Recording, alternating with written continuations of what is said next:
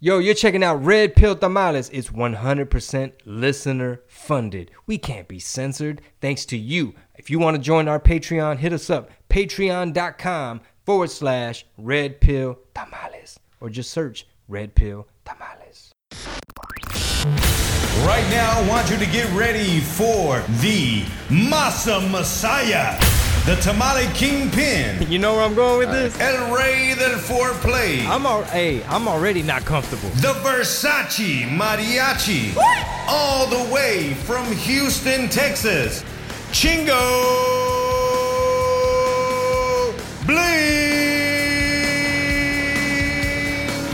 Ladies and gentlemen, welcome to another episode of Red Pill Tamales. I am your host, Chingo Bling. Go ahead and get you some foil off the tamales. Make your little tinfoil hat. I know a lot of y'all think that we sound crazy and this is all conspiracy QAnon shit, but we just want to open up people's eyes and make the discussion more robust. We're not trying to be cheerleaders for any particular politician, any particular uh, political party. We just want to keep it real and give y'all some good game. We got producer Rob in the building. What's up, everyone? How was your trip, man? I'm glad you're back. I've been waiting to do this since the day you left. I know, brother. Uh, we were in Boston for 10 days, but this is episode number 14. Um, this is, uh, how do I explain it? This is the last one that's going to, they're going to get. It- yeah, that, that everyone's gonna get right. So right now, if you're subscribed on uh, iTunes or Spotify or whatever, you're only gonna get this one in full. After this, it's patrons exclusive every other episode. So, 14 for everybody, 15 for patrons. You're just gonna get a snippet or a trailer of it, and so on and so so forth. every other. Yeah, every other. So instead of a hot dozen, you're gonna get six. You're gonna get half a dozen, a little half dozen. a little half dozen, a little hot half dozen if with you're not signed up. and some samples. just snippets, you know, little teasers and stuff, unless you're signed up to the Patreon, which shout out to all our patrons. that's right. We just hit our 50th one as we're recording this episode. 50 patrons. Yeah. And then we have an independent feed. So now, as everything's been living on the What Did He Said podcast feed, stay subscribed to it because we got other things coming on What Did He Said. But there's a Red Pill Tamales feed on iTunes and Spotify. One of those two. And then I'll probably end up putting it on Stitcher as well because I want to. Uh, we did a poll earlier. I saw that some people commented Stitcher. I'm like, okay. And then if it's worth, you know, putting it out somewhere else, we will. Yeah. You know, somebody So might now- come with a bag later and say, "Hey, can you put it on our platform like they did Rogan, and we'll pay for The it." bag bag. We trying to get that bag. Rogan bag. But yeah, man. Uh, episode fourteen, episode fifteen would just be a snippet. Uh, unless you're a patron, then you get the whole en- the whole enchilada. Yep. Uh, Patreon.com forward slash Red Pill Tamales. Um, shit, I wouldn't mind getting a couple sponsors too, man. Keep it keep it moving. But uh, but anyway, we just got back from Boston. Uh, we just had our first workout with our trainer Sean this morning. It's like we're starting over. Yeah. That shit kicked our ass. I was like winded and all kinds of shit. But uh, Boston was freezing. It was a blizzard the day we landed. That evening, blizzards. I had a flashback from high school in New Jersey. I was like, yeah, snow day, no school. But it was cool, man, to take the girls out there. My mother in law was with us too. Um, she's always she's woke. Uh, Marisol's mom's very woke. Yeah? She, she sends me uh, links to like YouTube and shit, like videos in Spanish, like El señor Joe Biden. Uh, ahorita está acusado de, you know, That's like Venezuelan people going off trying to warn people. Um, Does she watch just terrestrial uh, news or radio for the most part, or is she pretty like independent YouTube-ish? Well, I think lately she's getting into a lot of that like YouTube-ish rabbit hole type stuff. Like, Yeah. you know, she's woke. She's Cool. got her uh, foil on her head. But uh, yeah, Boston was cool, man. We got to see like we went to New Hampshire, went to Maine, went to Martha's Vineyard. Uh, for like we were in Martha's Vineyard for a very short time because we had to drive there. That was a long drive. Then you had to take a ferry. That was a little while. And then you get there and it's already it, it gets dark at 4:30 p.m. So now the sun's down. So now it's like, all right, well we're here in Martha's Vineyard. It's freezing. We couldn't bring a car because there's no bridge. Yeah. We could have put the big ass rental on the ferry, but they were taxing. Uh, So anyway, we just had dinner and like walked around a little bit. It's like, all right, let's get back on the ferry because we still got to drive back to Boston. So it was a cool trip. Uh, HEB got their grocery stores beat. Um, Houston Food has their food beat. Maybe we didn't try the right shit, but it, everything was just like a letdown after. Really? Yeah, yeah. Maybe went to the wrong spots. That's hilarious. I know people that are from that area, like they're about it. I mean, this is like anywhere else. Maybe in the spring, maybe when I don't know, cause plus they're like an epicenter of some Corona shit. So everybody, everything was locked down. Right. It's a blue state. Everything was super locked down. Like people outside wearing masks, people driving in their car wearing masks. They stare at you if your nose is out. They'll call you out. Uh, you say Merry Christmas, they might say Merry Christmas back. God damn it, man. Yeah. Yeah. we did. We already experienced Christmas. I've gotten to the point where I just say Happy Holidays because I'm over people looking at me stupid if I say Merry Christmas. Do they really? You really say like where? Who? It's not often, but to even get it once gets under my skin. So I'm like, all right, you know, if, if that, if I'm just gonna sacrifice not saying Merry Christmas and just say Happy Holidays because I, I think it's equally fun. It's equally cool and nice. Yeah, like Happy yeah. Holidays because you could celebrate Hanukkah and all the everything. I, I, get, get it. it. I get it. No, I understand how it's more like inclusive, but the argument that Merry Christmas is somehow white supremacy. Have you heard that? I haven't heard that. I saw a tweet and it went viral, and I Oh, don't. I- Jesus. it- the girl had to be hella snowflake, but I, I I might have it screenshotted in my phone. your headphones are on, by the way. No, it's all good. Okay. I, I'm trying to. Uh, Andrew Schulz said something. He was on the thing with Rogan. I know. I saw. He never wears headphones. He's like, yeah, he he had a pretty interesting reason, yeah. and uh, I'm gonna just try it this Sure. time. Um, but anyway, that tweet, I forget uh, some really really leftist. Yeah, like Merry Christmas being said- fucking. basically the girl said, and I'm paraphrasing, when you say Merry Christmas, not everybody celebrates, and it's just further proof that it's some white, it's somehow white supremacy to to wish somebody a Merry Christmas because not everybody. It's like I don't know. It's like wait, how did this become white supremacy? Right. Oh yeah, you know, uh, it's tough. It's tough out there when you have that kind of mentality and you're just trying to get along with regular folk. I call us regular folk. I think we're regular folk. We're just trying to be regular folk, right? And then you hear somebody that gets uh, offended by that and tweets it out and makes something try to go viral for it. And like, man, that's a lot of effort to say, don't say Merry Christmas anymore. Yeah, I I don't don't know. I don't know. I get it, man. If you're Jewish or you just you're not you don't believe in Jesus or you're just not a Christian, like okay, I totally understand. Yeah, I think the stat was like 80 or 90% of Americans celebrate and say Merry Christmas for non religious purposes. I'm like, yeah, that makes sense. It's they just say it, as more of a seasonal. Yeah, just a celebrative, you know, celebratory kind of holiday that we've all been celebrating, and it's great. It brings people together. It's all about being jovial and shit. So you've told someone Merry Christmas, and what they do, how they say ah, Happy Holidays. Yeah, yeah. Or they didn't say anything, or they looked at me kind of crazy, kind of crooked, and then just kind of like ignored me. I was like, oh, that's happened twice. I was like, that's really Where weird. at? Here, around Just Sugarland, Stafford, random just, just random place. Yeah, like at a store, like uh, at a work. Uh, It could just be a disgruntled worker who said, you know, Oh, you know, okay. we're just uh, disgruntled clerk or whatever. But I guess, man, if you want to be butthurt about that, that's cool. I guess. I don't know. Eh, eh, Hey, somebody leave us a comment if you're one of those people or if you've had that experience. So we were at um, Boston's version of Central Park. It's called like Public Common Ground, some shit, but it's like beautiful. They had a lake out there. It was frozen. People made the Olaf snowman, like legit. Um, folks walking around with their mask on. Of course, it was freezing. There was a Mexican dude singing like rancheras karaoke for tips. Out of all places, Mexican dude right there at the like the Central Park of Boston. And then across the street, we saw a Cheers, like the like the TV show, Yeah. like the bar. And we're like, man, is that the real Cheers? And it's like, it's probably a restaurant. They paid the licensing fee, and it's like a tourist trap, right? Right. Sure enough, we go down there like, oh, we'll have the clam chowder, you know, Merry Christmas. And uh, there were two other families down there. So this family, they they made a, a ruckus, a commotion. A commotion. Because they told the waitress, they're like, "Hey, Merry Christmas," and she said, "Merry Christmas." And he's like, "Oh my God, you're the first one that replied." He's like, "We're from Georgia," and, I, and we're all, "We're from Texas." And then we started chit chatting, like, "Where y'all from? What part of?" Uh, actually, no, they're from Florida. oh, They're like, "What part of Florida?" They're like, "Polk County." I was like, "Oh, I know where that is, Winter Haven." He's like, "Yeah, Winter Haven." And then the other table, they're like, "We're from Georgia, and we got married in Winter Haven." And, and but you could tell that they were from the South, but they really weren't down. They weren't on some like, they weren't red pill. They weren't Merry Christmas. gotcha. So we were like, we still say Merry Christmas. We we let it be known. I made sure I had my little American flag mask and everything. that's funny. Yeah. So um. So anyway, Boston was cool, but it's good to be back. Episode fourteen. Last night, uh, I hosted a comedy event, uh, Laugh Out Loud comedy. Uh, they did it at Warehouse Live. Shout out to uh, Javi Luna, Jesse Saldana, Bryson Brown. Those were the comics that uh, I was in. You know, Super funny dudes. Yeah, all very very funny.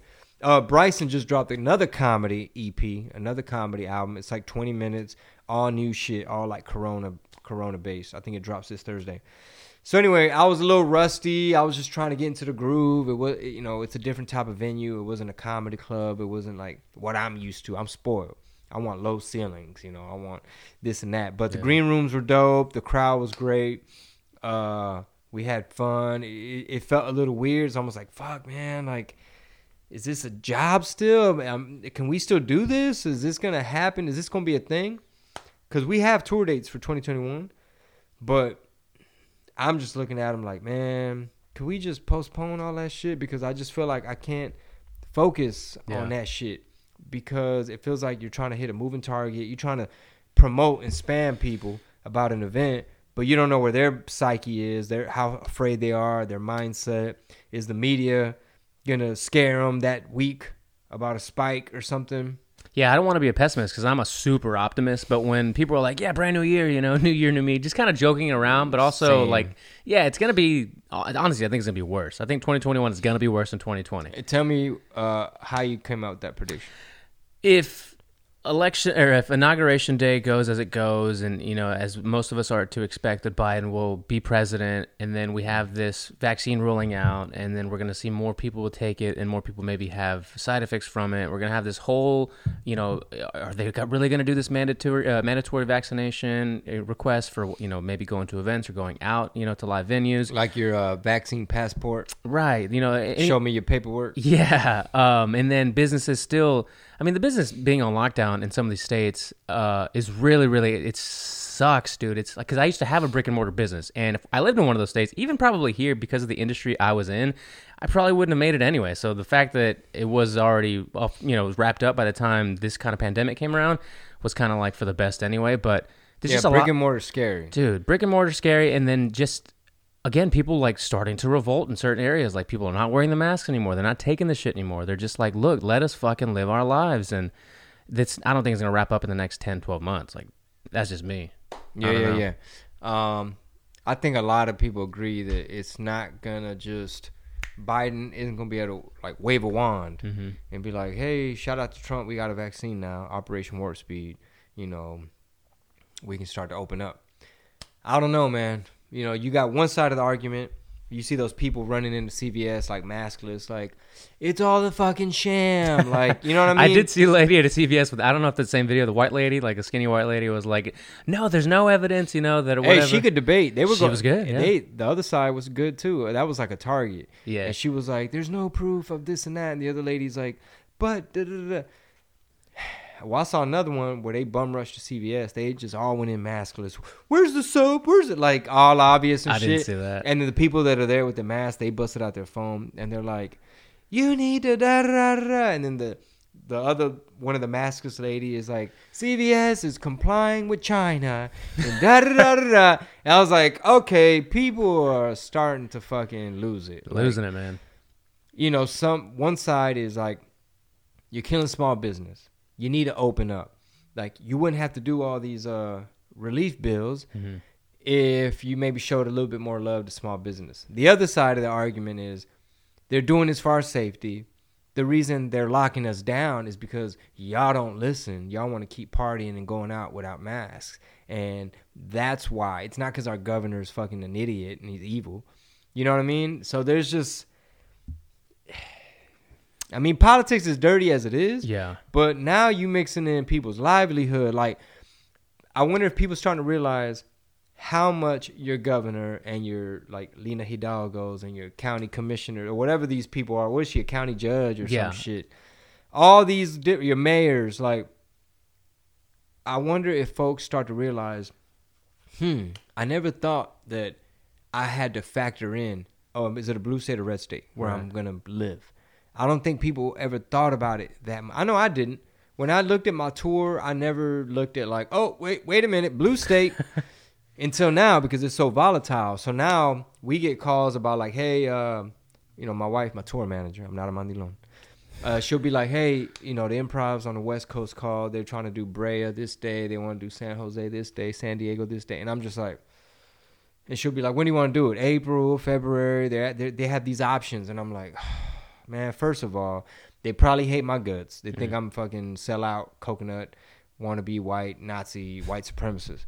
I was like, that's for one.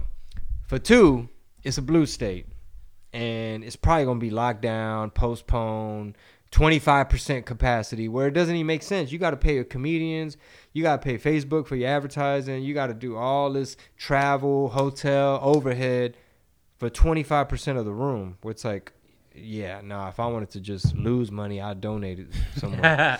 I donated it to the Red Cross. Just kidding. right? Yeah. Um, you, now you have to get to the point probably where you got to look at uh, counties, and not just states or cities, because there's an overwhelmingly amount of red counties. So you could be in a blue state, maybe even a blue city, like metropolitan area, but there might be counties within where these clubs or venues are at where it's more red. And not to say that you'd have to worry about that. You know, it, it sucks to think that you're right. You might have to take consideration to how many people are going to come out in those areas, but uh, it's not like you're doing political work. Like you're not going out there doing political jokes. You know, that's not your whole act. No, no, no, no. What I mean, what I mean is like, when like like for example, Marisol says, "Hey, West Coast Improv's called. They want you to do these cities, these dates." You know, it's like, okay, well, I'm at the mercy of Yeah. local compliance and rules. Totally. Is it? I don't have a crystal ball. The dates you're throwing at me, let's just go for the furthest ones out. Like, just as late as fucking possible. Dude, Rogan's talking about having October, September 2021 dates, and he's like, I'm not expecting to do those. Even October Joe Rogan is next like, yeah, Man, tell Marisol that because you know what I'm saying? Because it's one of those things where it's like, hey, just because you're annoyed doesn't mean you just fucking throw the baby out with the bathwater. Sure. You know what I'm saying? Like realistically, Chingo, realistically, you're probably gonna have to shoot out to Florida, you know, for one weekend out of a month and you might take a couple weeks off then you might have you know you might get rusty your comedic timing and you might have to shoot to Kansas City and go do a little something and then come back for a few you know what I mean? It's like, it's kind of like I rather use that energy towards uh, other projects and cuz if literally how it feels it's like you're at home you're trying to build and create new projects you're trying to put you know I got a documentary I want to do a children's book um I got a, a list over there. A comedy album from the material that I'm no longer touring with. That's just collecting dust. It's just in a vault. yeah. We recorded in Addison, so comedy album. You know, Grab it if you want to. If you got the list. no, no, no. I Oh. already glanced at. Like, I want to do more shit from home. Like, Yeah. I'm not even fucking with Twitch. I'm not on Twitch. We we've been talking about doing gaming. I still ain't had a chance to do no kind of research in terms of well, I don't know. I'd have to ask someone like you or Yeah. Frank or somebody like, okay, what console? What the fuck? This You- podcast, for instance, this pro- this project This- came out of the pandemic. This is this is literally project number one right now. I would say. I mean, personally for me. Yeah, yeah, yeah. No, same here. Yeah, it, it- the potential of it is is great because it's not only something that and a lot of people are like, oh, when what did they say? A lot of the comments, it's almost like seeing the coconut and the sellout thing, where it's like, uh, when all else fails or when nothing else is working, resort to politics. It's like, what are you talking about, man? Aren't you generally kind of interested in this anyway? That too. That that plus it's like I just dropped an album. Have you bothered to give it a listen? I You just know- posted a voiceover last week. Yeah, have you seen it? Or they'll be like, uh, "Man, stick to your comedy," and it's like, uh, "We had a show last night. Did you like? Were you in the area? Were you down? Because you're telling me to do shit, Yeah. and I'm doing it, and." Meanwhile, we're we're growing. The podcast is growing. The shit's spreading because you're putting them short clips out there on YouTube, so people are discovering. Oh, let me go. Let me loop back around. Let's do it. Speaking of uh, people discovering the podcast, so last night we did the comedy show Warehouse Live, and after show number one, after the first show, um, I stepped out and some people hadn't cleared out the showroom yet, and they were like over by the bar. and They're like, "Yo, let me get a picture." Da da. da. We're chopping it up. Well, it was a dude named Octavio, his brother Gabriel, and and then they had another brother, and I forgot his name, but Octavio, he was like the most red pill. He was like, "Hey fool, I know where your podcast is going, brother. This is see right now you following the money. You trying to investigate what's going on with this. But when you get to 9/11 and you start to look into, you know, this and that, he's like, it's another thing, Chingo. It's it's a, some weird word. He's like, it's the study of the energy and the humans and this and the that and the whoop de whoop. And I'm like, oh shit, hold He was on, on some bro. Eddie Bravo shit. yeah, I'm like, bro, I'm still trying to figure out if I'm nationalist, globalist. I don't, I don't know what populist is. I'm still trying to, what's the difference between liberal and progressive? What's conservative? I'm like, hang on, bro. And then the other guy, Gabriel, this shit blew my mind. I, I think he's a hardcore listener. Shout out, yeah. If it's the game I'm thinking about, he interacts and likes, and he he loves the podcast. I think I think they told me their uh, their screen names, but I just told him I was like, look, man, just leave me a comment, say, hey, I'm Octavio, I met you at the warehouse live or Cool. whatever. So Gabriel says, hey, man, let me tell you something. He said our dads are from the same city, Vitamoso, and I'm like, okay, that's what's up. Where's this going? He says you dropped that album, they can't deport us all. I didn't jam it. And I was like, okay. He's like, I heard Ostrich Boots, but whatever. And I'm like, all right, this is uh, where's this going? Where's this going? He's like, and then you dropped a comedy special on Netflix called "They Can't Deport Us All." I ain't watch it either, and I'm like, okay, where do you do you want the picture or not? And he's like, he's like, but I fuck with you now, cause you know he said all that "They Can't Deport Us All" shit. He said that was too anti-American for me, Oh. and I'm like, whoa, I never thought I was ostracizing people that I have so much in common with because they appreciated America more than I did at the time. Right. And not that I didn't appreciate America, it's just that, you know, without really me knowing fully all the repercussions of, okay, Chingo, let, let's, I know you're against mass deportations, Right. Chingo, but can we talk about some of the pros and cons and long term repercussions of loose borders? Like it's just a concept, right? It's Right. kind of like they can't deport us all. Like, hey, my whole thing with that was I didn't like how the media was scapegoating us. They're trying to blame everything on us, and it seemed like every election cycle somebody was blaming shit on us and using fear and we were getting the fucking bad rap. All the bad stories about illegal immigrant rapes and stabs someone and you know, a jogger, you know, his name was Vicente Julio, whatever, you know, whatever. That's where my heart my mind was. You know, now when you look at it, it's like, oh, may I have been a pawn of a larger scheme of all these globalists who really don't care about my people, but they want to encourage this idea of loose borders and getting people like me hyped up without really thinking, well, hey man, how many kids are getting sex trafficked because of loose borders? How much mm. fentanyl is coming in through the cartels via China and so on and so forth? Where it's like, it's not so cut and dry. It's not so black and white. It's nuanced. But that shit blew my mind that this cat Gabriel is like, our dads are from the same spot, and I wasn't fucking with you because it was anti-American. And I'm like, mind blown. That's really interesting. And part of me was kind of like, well, couldn't you have got into my music and skits or whatever, and maybe given me a pass on the whole deport Yeah. slogan? And I'm like, damn, he was hardcore. He was like, and I and I asked him, I was like, so they're from, um, I think they said they're from Denver Harbor, but they live on the east side or something, San, just San Jacinto, Jacinto City. hmm And I'm like, man, how did you get into like politics and all this? He's like, man, I don't know. Just our parents just never really were on some handout shit. And I don't know. I, I really, I'm really curious. Maybe he started listening to Michael Berry Yeah. talk radio or something.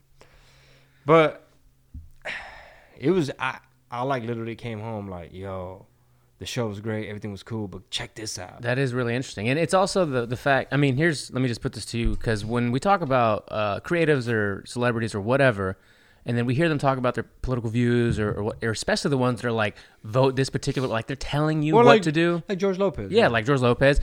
Um, there is a part of that, like of that whole spectrum of being a fan, having them put stuff out, wanting to consume it, and supporting them, but maybe not like meshing with their political view or any kind of personal views, where you have to say to yourself, "Can I separate the artist from the art?" Right? And a lot of people can't do that. Yeah, I, I'd say I, I'd say I could. How do I explain this? I'll put it to you like this. Like, let's just say George Lopez, for example. He could be hardcore Democrat. I still, I mean, I still appreciate what he's done, and you know that FTP, that shit was genius because people still use it in the comments yeah, they do. to this day. FTP, fuck that puto. To this day. Yeah, I mean, you know, all, you can't take that away from him.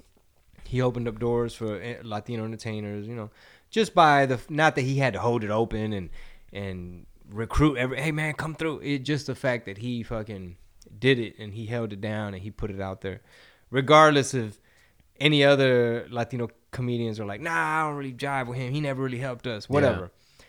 Um, I can still appreciate you know Edward James Olmos' work, regardless for if sure. he if he said you know don't vote for Trump. Um, but maybe as I'm getting a little bit more red pilled, and I start to, I I start to feel that when you you're Edward James Olmos or George Lopez or Evan Longoria or a Chingo Bling, and you're kind of touching on these topics, it's now it's like you kind of have a responsibility in a way because not that oh you got to know what the fuck you talking about, but it's kind of like, hey man, did you know you do know both sides of the argument? You know, I know how people think Trump is racist or immoral or or whatever, but then my argument is okay, well all of Biden's immoral shit doesn't that cancel out, and now we stuck like Bryson Brown said, he's like, well, these are the last two people to get picked at the pickup game. You know what I mean? Like, like, how the fuck do we end up? That dude's so funny. Uh, yeah. So that's how I look at it. But um, overall, man, it was cool to see support from like Red Pill Tamales listeners coming to the shows, meeting them in the real world, and be like, man, where's Rob? Man, where's producer Rob at? That's cool. I've been seeing the comments. Uh, Mm-hmm. They're like, why Rob ain't here? I was like, man, he ain't show up, dog. said I got better things to do. No, we had to take the kiddos back. You know, Mm-hmm. holiday break was over, so that was a whole day and a half of doing that.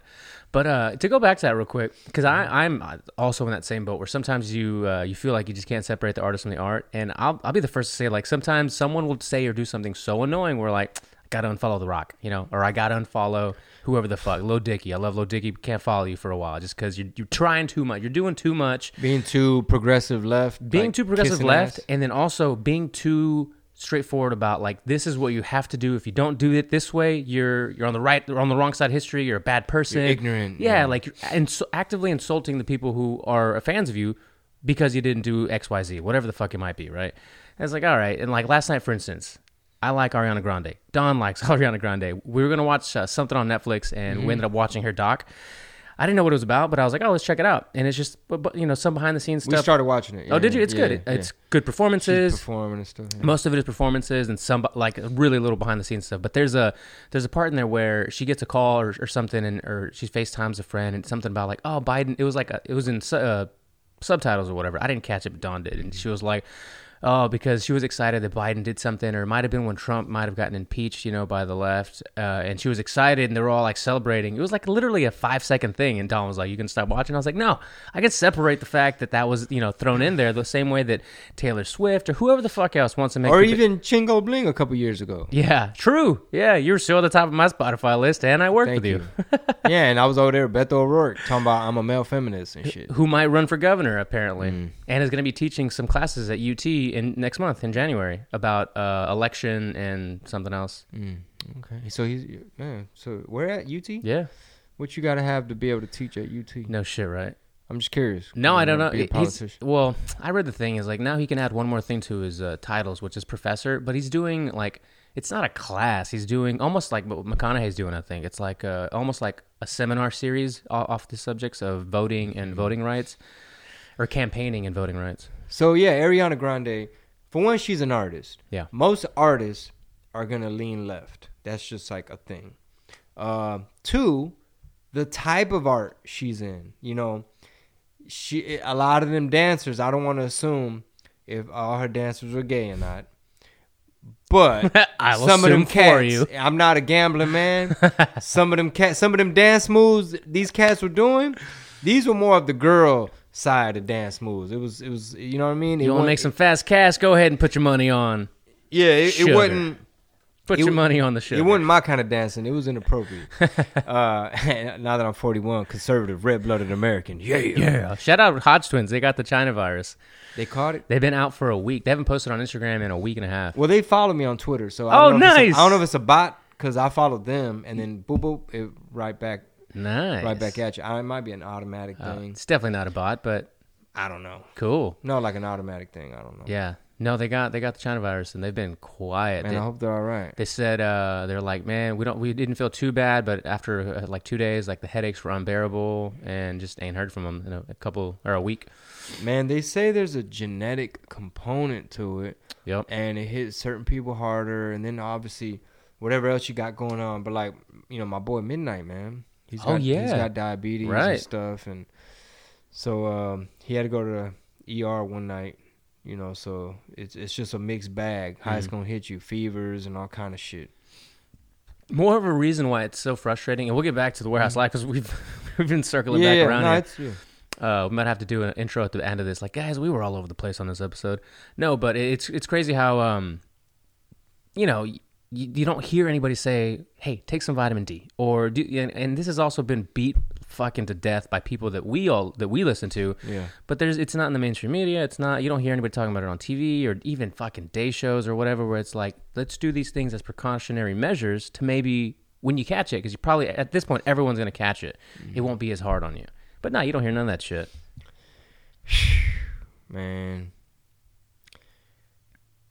Now they got that new mutated strain and shit, and it's like, man, come on. See, that's that's the type of shit where I'm like, all right, realistically, what is this tour gonna look like 2021? Yeah, let's go back to that. Because uh, our creative director David Melgar, he came up with like, he came up with Budo Hustle tour, Latino AF tour, uh, going viral tour. He came up with these. The names. going viral tour that never he's a- happened. he's a type exactly. He's the type of cat that like, actually, Ariana Grande. I was gonna say he worked with somebody. Well, Ariana Grande's creative director people, they follow David. Mm. So the same font that he used for my uh, Chingo Bling logo. The one on your hat. yes, Yeah. yeah. the same font that he designed is. Ariana Grande people they dro- they he she dropped a music video and then boom boom boom boom boom next thing you know you're looking at the same font might be coincidence Sure. but the way they work in that creative world like they really be they have their people that they go and copy off Scouting. of. exactly so anyway Or it's parallel thinking, right? that too, right? Uh, Who knows? It might have just been a, a font that it was its time to shine. it was unavoidable. Yeah. Um, man, what the fuck was I talking about? The tour, David Mel- David and the Oh, oh, tour. yeah. Yeah, so David Melgar. That's why I'm here, Um, everybody. So we we had a quick little meeting yesterday. Like, hey guys, uh, what kind of projects? You know, what do you need some branding? You trying to do some more merch drops? What's the deal? I was like, well, I don't know what this tour is gonna look like next year. I was like, but I might have you do some art design branding for some other projects. But uh, I was like, tour wise, I was like, it's just it really stresses me out because it's one of those things where like I want to not have control, but it's like if I'm gonna pour time and energy into some shit, I want it to be some shit that's less vulnerable to these type of variables. Yeah. And, you know, What about uh not what about, but what do you feel about or like that Rogan and Chappelle are doing that residency in Austin at Stubbs? Like the idea of a residency maybe in Houston where some of these cats are coming here because you've, you know, developed some kind of residency at a warehouse live or at an or improv. the improv. Uh-huh. Yeah. So what do you mean? Some of these cats are coming here because of a People that can't, you know, maybe maybe people that just can't tour or aren't trying to go coast to coast, maybe because you know Houston's pretty centralized. Texas in general is pretty centralized. We'll come here and we'll put on shows, you know, like a residency where it's Chingo Bling and whoever else, you know, Mm. instead of going there. They're they're coming here anyway, right? How many people can you really get that? Let's say they want to go to Stubbs as well, just because Rogan and Chappelle keep you know doing shows there. That place is probably booked for shows for them because they're doing a residency there. And how many other places around there are also doing shows? Probably not a whole bunch, but Yeah. some. So, um, the folks over at uh, I think the Addison Improv, they had mentioned. I don't, I don't know if we were at Arlington. No, we were at Addison. They mentioned some type of residency, uh, but that was that was like earlier in the in the year in the pandemic. That's not a bad idea to basically say, hey, we're not going to be probably going everywhere, but you can catch me at the Houston Improv. You know, all these dates. Yeah, all these dates with all these different comics you've either toured with or that are planning or wanting to come to Texas anyway. Be a cool little uh, way to collab or do some. yeah, something to think about. Hopefully, uh, hopefully people didn't all write me off due to politics. Absolutely not. I think, as a matter of fact, just by seeing the uh, the you know the vote up, not vote up, but uh, the like rates ratios, likes to dislikes on YouTube, the comments on the gram, or even Facebook. Which Facebook, t- in my head, I don't know how you felt about it. I was like, that's going to be one of the biggest tests of how murky this water is. Uh, and dude, it's fucking overwhelmingly positive. I know for your mental state, you stay out of it, which is pretty good for the most part, but it's really overwhelmingly supportive. I think one thing I definitely want to work on, besides wrapping my brain around, like The world. what the fuck? Why is there so much pork in these bills? Like, Yeah. why is all that? That's a new term, right? To me, like pork in the bills. Like, It's a great term. why is all this money If it's if it's called a COVID relief bill, what's this omnibus thing that's attached to it? Is that what it's called? Omnibus? Well, I know there were, uh, Crenshaw was talking about how they usually they do the foreign aid bill separately, but it just so happened that they voted on the stimulus bill and the foreign aid bill. So this budget, this foreign aid budget, had already been discussed and agreed upon earlier in But this they year. put it together. But they put to it all make together, to and make now it five thousand pages. to be to make it five thousand pages, and now everybody's kind of conflating it as it was all one and the same, which it wasn't. Mm-hmm. But at the same time, you can still dissect why this. Now, people instead of focusing on the relief bill, they're like, okay, well, if it is the foreign aid bill, why is there so much foreign aid going out? Right? Like one of the things I'd read is the United States will unknowingly or stupidly borrow money from China and in that bill give it back to China. So they're getting money from China, paying it interest and giving it back to China. Like what kind of what kind of what, where's the foresight there, Who you know? put who agreed? Like who Hey, that's that a great question, Mr. Bling. We should figure it out because I don't think anybody knows. Like, how, how does that happen? China slick, bro. And like that dude Eric Swalwell, Mm-hmm. he was the main one that was talking about Russia collusion, Russia collusion, Russia, Russia, Russia collusion, Russia collusion, P tapes, Russia collusion, impeach, impeach. Turns out he was the one with Fang Fang, Yeah. Chinese spy. Yeah, But yet he's still on all these important committees, getting all this good info. yeah.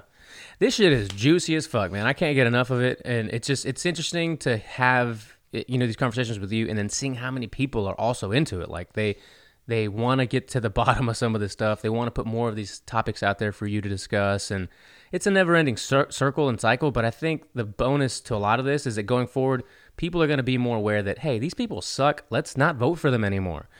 Now you're gonna. Fo- now I know people are gonna be more focused on the midterm elections. Like, okay, what, who are these congressmen and women we need to boot out? Who are these senators that we need to get the fuck out of there? Well, I wonder if Californians are happy with what's his name Newsom, and are they gonna keep voting for people like that? You know what I mean? Because hypocritical, just going crazy with the lockdowns, and I feel like even people I know they semi brainwashed because they're like, yeah, dude, you know it's locked down, but it's for our own good, or like, yeah, it, it kind of sucks and we can't work, but it's because people don't wear their mask and we kind of got to do it, and it's like. Okay, well, meanwhile, I'm free as fuck over here in Yeah. Texas, red state balling. they've become the epicenter. They've become like the place with the most cases, the most infections, the highest rate of uh, everything, and they're the most locked down. I, I still don't get it. It doesn't add up. No, it doesn't. Uh, Boston, I think, is number two. really? Um, like lockdown, most numbers, and all type of shit. Can we just start at the surface level of why that is and how that doesn't make sense to continue it? You know, one one of my big questions is when you see the pattern of red states tend to be more open and economically, uh, I, I guess it seems like they're worrying about the economy and they're trying to let people work. And it, it looks insensitive to a lot of blue state people. It's like, that's why y'all have so many cases. And meanwhile, Texas doesn't care about grandma. And look at Florida killing grandma, stuff like that, right? I wonder if these blue state politicians or uh, basically Democratic governors and mayors, do they put together their game plan, their lockdown uh, protocol? Do they put it together independently on their own, or do they just kind of copy what New York is doing? What do they just say this is how the party does it, and we're gonna do it like that? For example, Lina Hidalgo, they give her a hard time because they call her comandante, like she, where'd she come from, and why is she always miss lockdown like she's abusing her power next thing you know she's just trying to see what all can a county judge do so she can make us do it like curfews that's one of the things she has control over and you know i, I mentioned before she zoomed in to the dnc the democratic thing and they're like and now to houston with lina hidalgo. Hi da-da-da. oh my god curfew Yeah. lockdown we're doing our best. And it's like so how much data and science is it? Or are you just saying this is how the party does it and we need to do what these other people are doing and that's how we're gonna do it you know what i'm does that make sense am i explaining it no, you're explaining it right, Yeah. but no, it doesn't make sense. That's why it's so funny. It's like, and Marisol sent me something the other day or yesterday where it's she goes, I think I'm just, in, I'm accepting the fact we're in the simulation or something is just some fuckery is afoot. Basically, was what I trans, uh, what dry I kind of got from it, and uh, I have to agree, man. Like this seems more and more like s- super simulation movie type shit. And I think it's only gonna get worse. Well, here's one thing to consider. Humans, we don't really operate off logic and facts. That's an illusion. The way humans operate is we all have biases. We all have these little inclinations. Um, we we don't work rationally. A lot of shit that we do is just from habit, autopilot, or we'll rationalize the shit. Like we'll be like, I deserve. Like say you're not supposed to be drinking alcohol or something. It's like, well, I've earned it. I had a stressful day. You're gonna find a way to tell yourself, ah, well, you know, tequila's good for digestion, and my blood pressure's probably high, so it'll help me sleep better Yeah. or whatever. And it's like, okay, you were just gonna do whatever the fuck you wanted to do anyway. Do you really need those bullshit made up uh, reasons? You just gave yourself permission. Yeah. So I feel like that's a big factor because you might tell a Biden supporter, like, hey, dude, what if I told you that there's more proof of Biden being the actual racist? They're just like, no, because their bias won't allow them to see it. Mm-hmm. And the the whole thing about fuckery and the simulation, it's like the news, they know how to persuade. You know what I'm saying? Like they know what words to use, they know how to make the headline, and it could be it could be one topic but two people, you know, they interpret it totally different ways. So Yeah. so basically what I'm saying is like it's an illusion that everyone who is anti-mask or is pro-mask or pro-lockdown that they're just they did their due diligence and they googled it and they read and they read the article and they've come to the realization that economy is more important or masks don't work or they do work it's like dude we're all we don't first of all you have the fog of war like when shit's hitting the fan we don't know if Fauci and them are lying to us on purpose because they just want to save the PPE. We don't know if Trump really fell asleep at the wheel because CNN said and, and supposedly Biden and them were ready, but maybe it's just fake news because swine flu was during their thing, but we just didn't hear about it as much and they didn't make as big of a deal. We didn't shut down for the swine flu, and well, maybe there's a reason for that. And it's like from the whole beginning, people have been so fucking confused, especially now with the way they uh, painted Trump. Like, for example, if uh, a few years ago I had said, like, you know, everybody, I voted for Mitt Romney, they'd have been like, oh, that's odd. Anyway, like, well, why'd you do that? It wouldn't be like, you fucking wannabe white coconut self hater, racist Hitler, wannabe gringo bling, canceled. It's like, Yeah. yeah, it, no, this is a very different time, and it wouldn't even be as big of a deal. It wouldn't be like, hey, Chingo, so what's all this political stuff? It's just, I don't know. That's hilarious, dude. You're right. Um, it's gonna be weird. So we- we've covered a lot of stuff, and that's, you know, I know there's other things to get to also. But do you think he runs it if if he doesn't on the sixth when he's you know planning like I don't know if you saw the tweet. It's like January sixth. You know, be there. You know, it's gonna be huge or whatever. Meaning people are going to go to D.C. Yeah, they're gonna yeah like they're they're gonna what? rally and, and basically I guess I don't know maybe as an intimidation tactic to Pence to like side with Trump and you know make sure that these are contested and like let's not certify Biden on the 6th right? Or let's just say that he does. Does he run again in 2024? Well, a lot of, I mean, a lot of people think that that he can and he will, and they also say that um, he might just set up a media company in in these four years if he, you know, if he don't win. Um, but while we're on the subject, you know how all this evidence, right? Like, oh my God, they're the Dominion software, or like there's a van full of ballots that just appeared out of nowhere, or oh, they're using people's stuff because people trying to go vote, but by the time they show up, it they got another thing at home saying, "Hey, here's your requested mail-in." You know, like all this weird sketchy shit, right? That the Kraken and Sidney Powell are, are trying to present, and you have all these Rudy Giuliani with his little his little Beijing dripping down the side of his face. Yeah. Um, well, obviously, people on the left or the Democrats, they're like smart people, smart people that quote unquote do their research, will literally tell you to your face.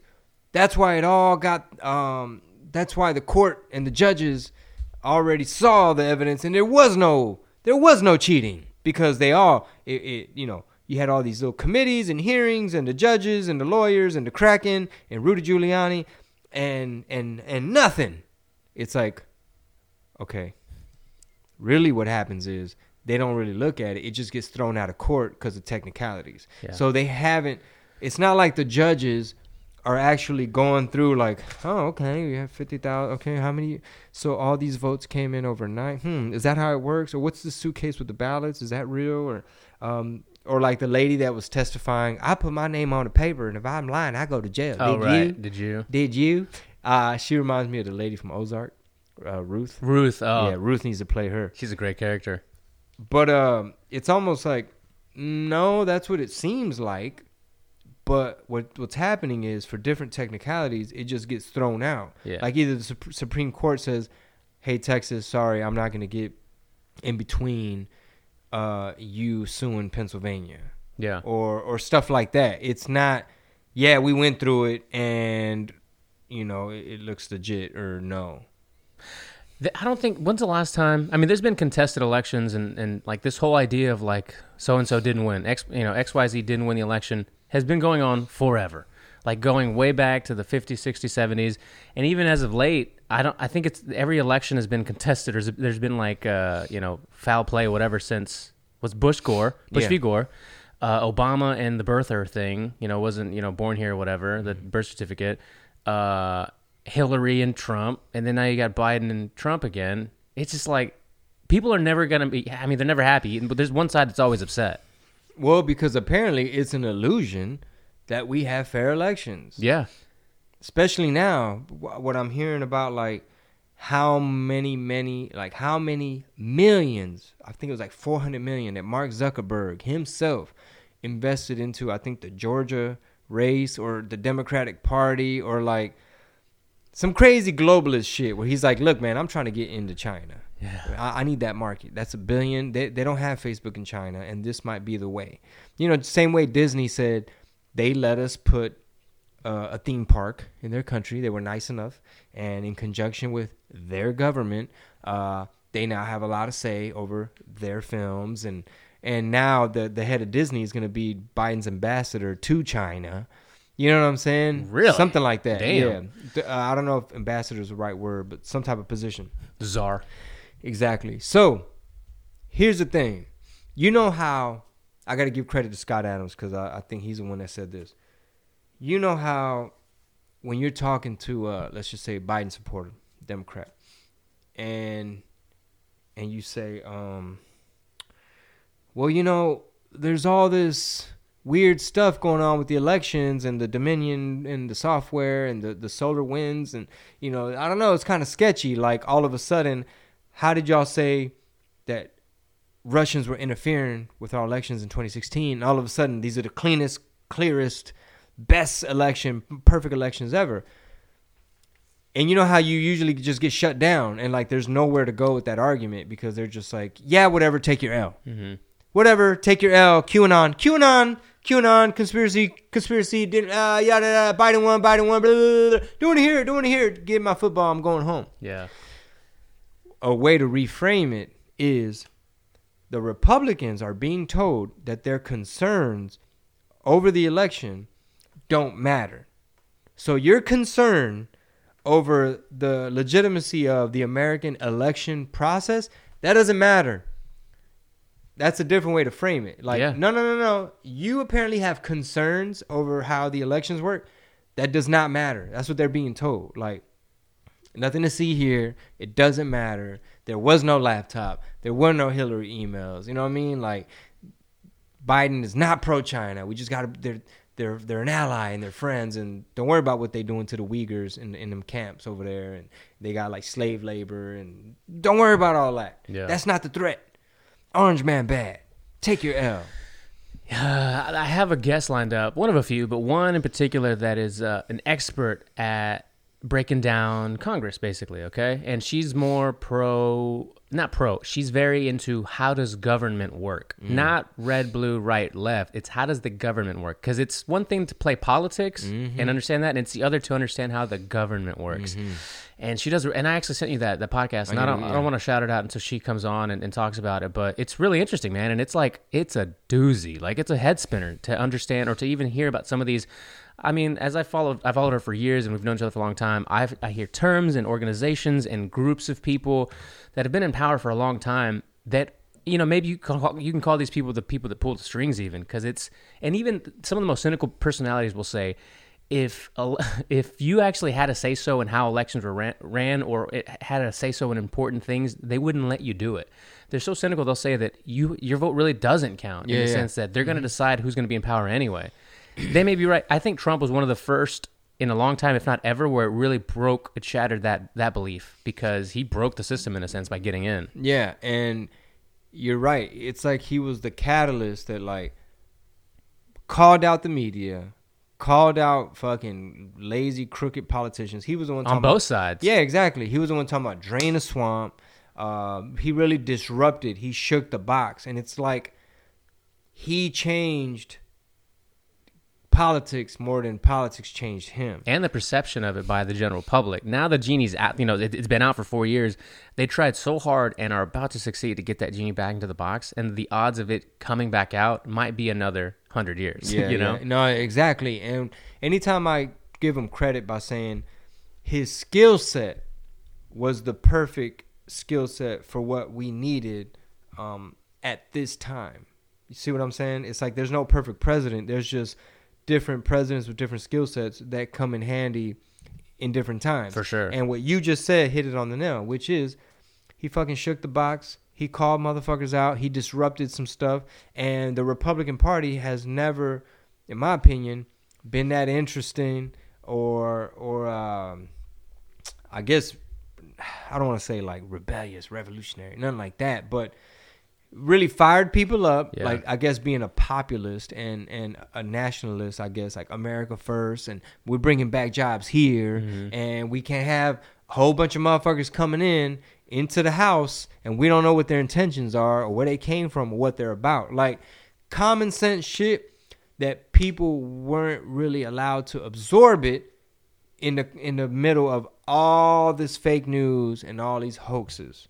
And he really called out the um the uh, the media like a motherfucker. So, Venezuelan Uber. ah, yes, I want to talk about that because the way you just explained, it's not about playing politics. It's about how the the machine works. Um, meaning, arguably, your vote didn't matter f- for many ways and many reasons.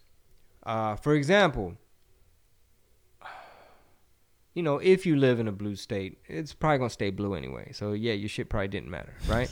and even though Trump arguably won by a landslide, you know, in, in all legitimacy, yeah, eh, Mark Zuckerberg and big tech and the media, they all kind of got together, however they did it. And I'm not saying they conspired, but they set it up to where people didn't even have a fighting chance to even know what the fuck, you know, especially with the, they use the pandemic as, an excuse to mail in your ballot. And we're using this bullshit software that we're not allowed to look at the code. And the minute you question anything, they call you fucking QAnon conspiracy weirdo.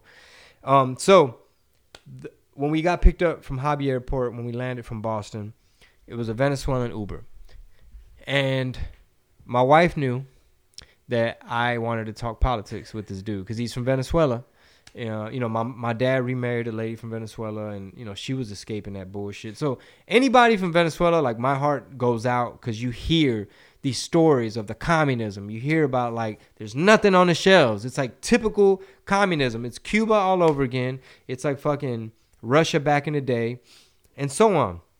So somehow Marisol found a way to be like, so do you have family in Venezuela still? And boom, that just opened it up. Nice. And we just he just started talking about like he said, look, study Venezuela from 1998 to now, and he's like, he said it, they used socialism as the the cover, but it was really communism. So he said it was communism with in disguise as socialism. And he just told he broke down the playbook, how they amended their constitution, how he says he says when you study this stuff and you talk to people, he's like you're gonna have some people that are far one way and far the other. He's like the truth is probably gonna be somewhere in the middle. He said, for example, a lot of these bad guys, they did some good shit too. And that's how they were able to get, you know, people on their side and for them to kind of continue to do what they do. For example, old people, you know, elderly people in Venezuela at one point there was no social security, there was no retirement type of help. And one of those bad guys, I forget if it was Maduro or Chavez, because Chavez was in first and Maduro is in now. Actually, they have two guys right now that both one's elect. Ah. One's is like, no, I won. The other one's like, no, I won. It's like, Hmm. But you cheated. It's like, "Mm, Prove I it." won. exactly right.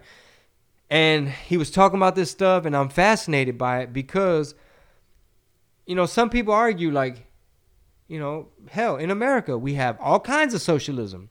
It's all over the place, and and you see it in the comments like. Settle down, Chingo, hating on socialism.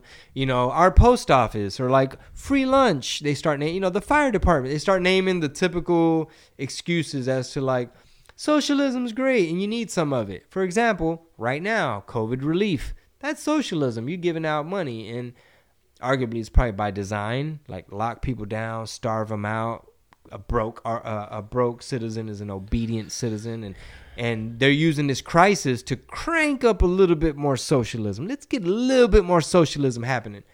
So anyway, Venezuelan Uber driver, he's just explaining. He's like, "Look, man, you're gonna get stories from this side and this side." He said, "What I'm most concerned about is Mexico and their guy, their president AMLO." And I was like, "Oh, really?" And here comes Sol's mom, Angeles, and she's like, mm, "Pero," because she's from the DF, and uh, she hears good things about AMLO. She's like, you know, but he, you know, he got rid of the uh, the the Air Force One from Mexico. He he uh, auctioned it off, and you know, he's the man of the people, and he takes commercial flights and this, that, and the third. Right? He's like, that's the same thing uh, Maduro did, or was it Chavez? One of them. He's like, yeah. He's like, that's playbook. He's like, and he's very friendly with the Cubans, talking about AMLO, and he says, so he's AMLO's basically kind of left, leftist. But a lot of people in Mexico love him because of the shit he's doing. Mexico's been so abused by their politicians because anytime you're rich in resource, natural resources, you're gonna get corruption. They're pimping out your country. You know, they're like selling oil, they're privatizing shit. There's only one Pemex. There's only one light company. People can't afford to fucking. It's like, okay, am I gonna have gas? Try to take a hot shower in the winter, or what the fuck? Yeah. Because they don't get paid as much. Shit's expensive. It's all fucked up. So the stuff that AMLO was doing, the people were hungry for it. They're hungry for like, we're tired of corruption. We're tired of waste of these uh fucking swamp politicians. I'm auctioning off Air Force One of Mexico. And everyone's like, yeah, fuck these politicians. Finally, a dude that's looking out for us. And but the Venezuelan Uber driver's like, yeah, that's all playbook. He's like, who wants to amend the their constitution? And Angeles Marisol's mom was like, AMLO does, but it's to be able to expose these corrupt politicians, and you know, there's a reason for it. And he's like, really? Is there? And and he's like, Chavez did the same thing. Maduro or Chavez, I don't know because I'm new to the Venezuelan politics scene. But it's fascinating because this Yeah. dude, he told me, he's like, uh, he said, back home, he's like, here I'm an Uber driver.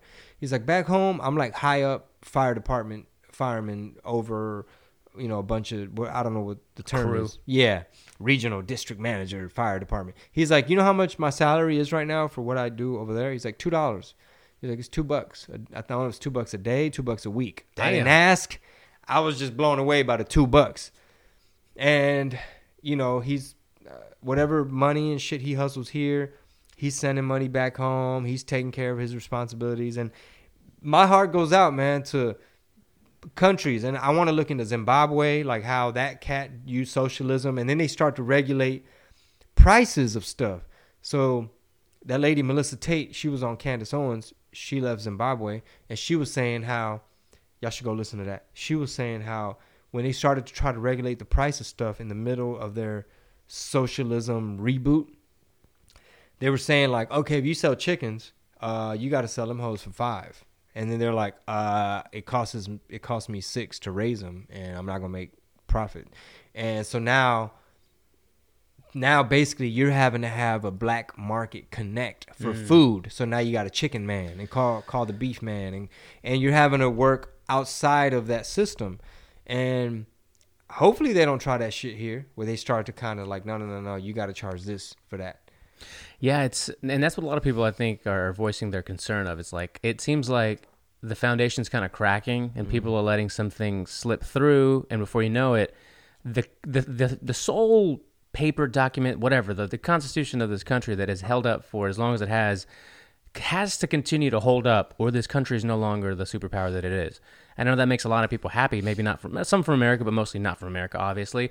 But at the end of the day, we probably won't see it in our lifetime. But it makes for what seems like a dark future if that Constitution does ever crumble.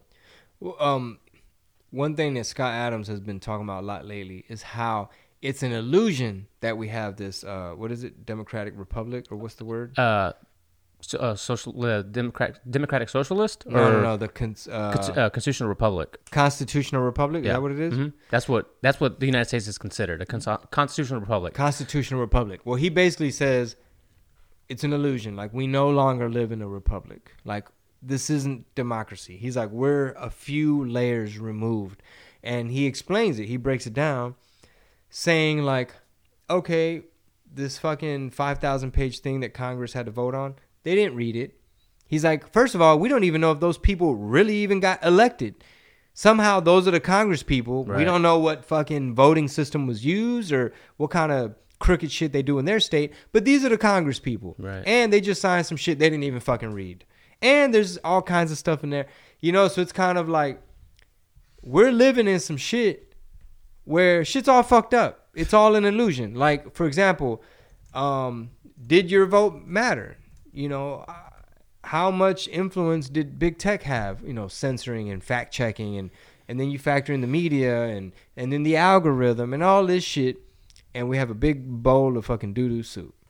Doo doo soup.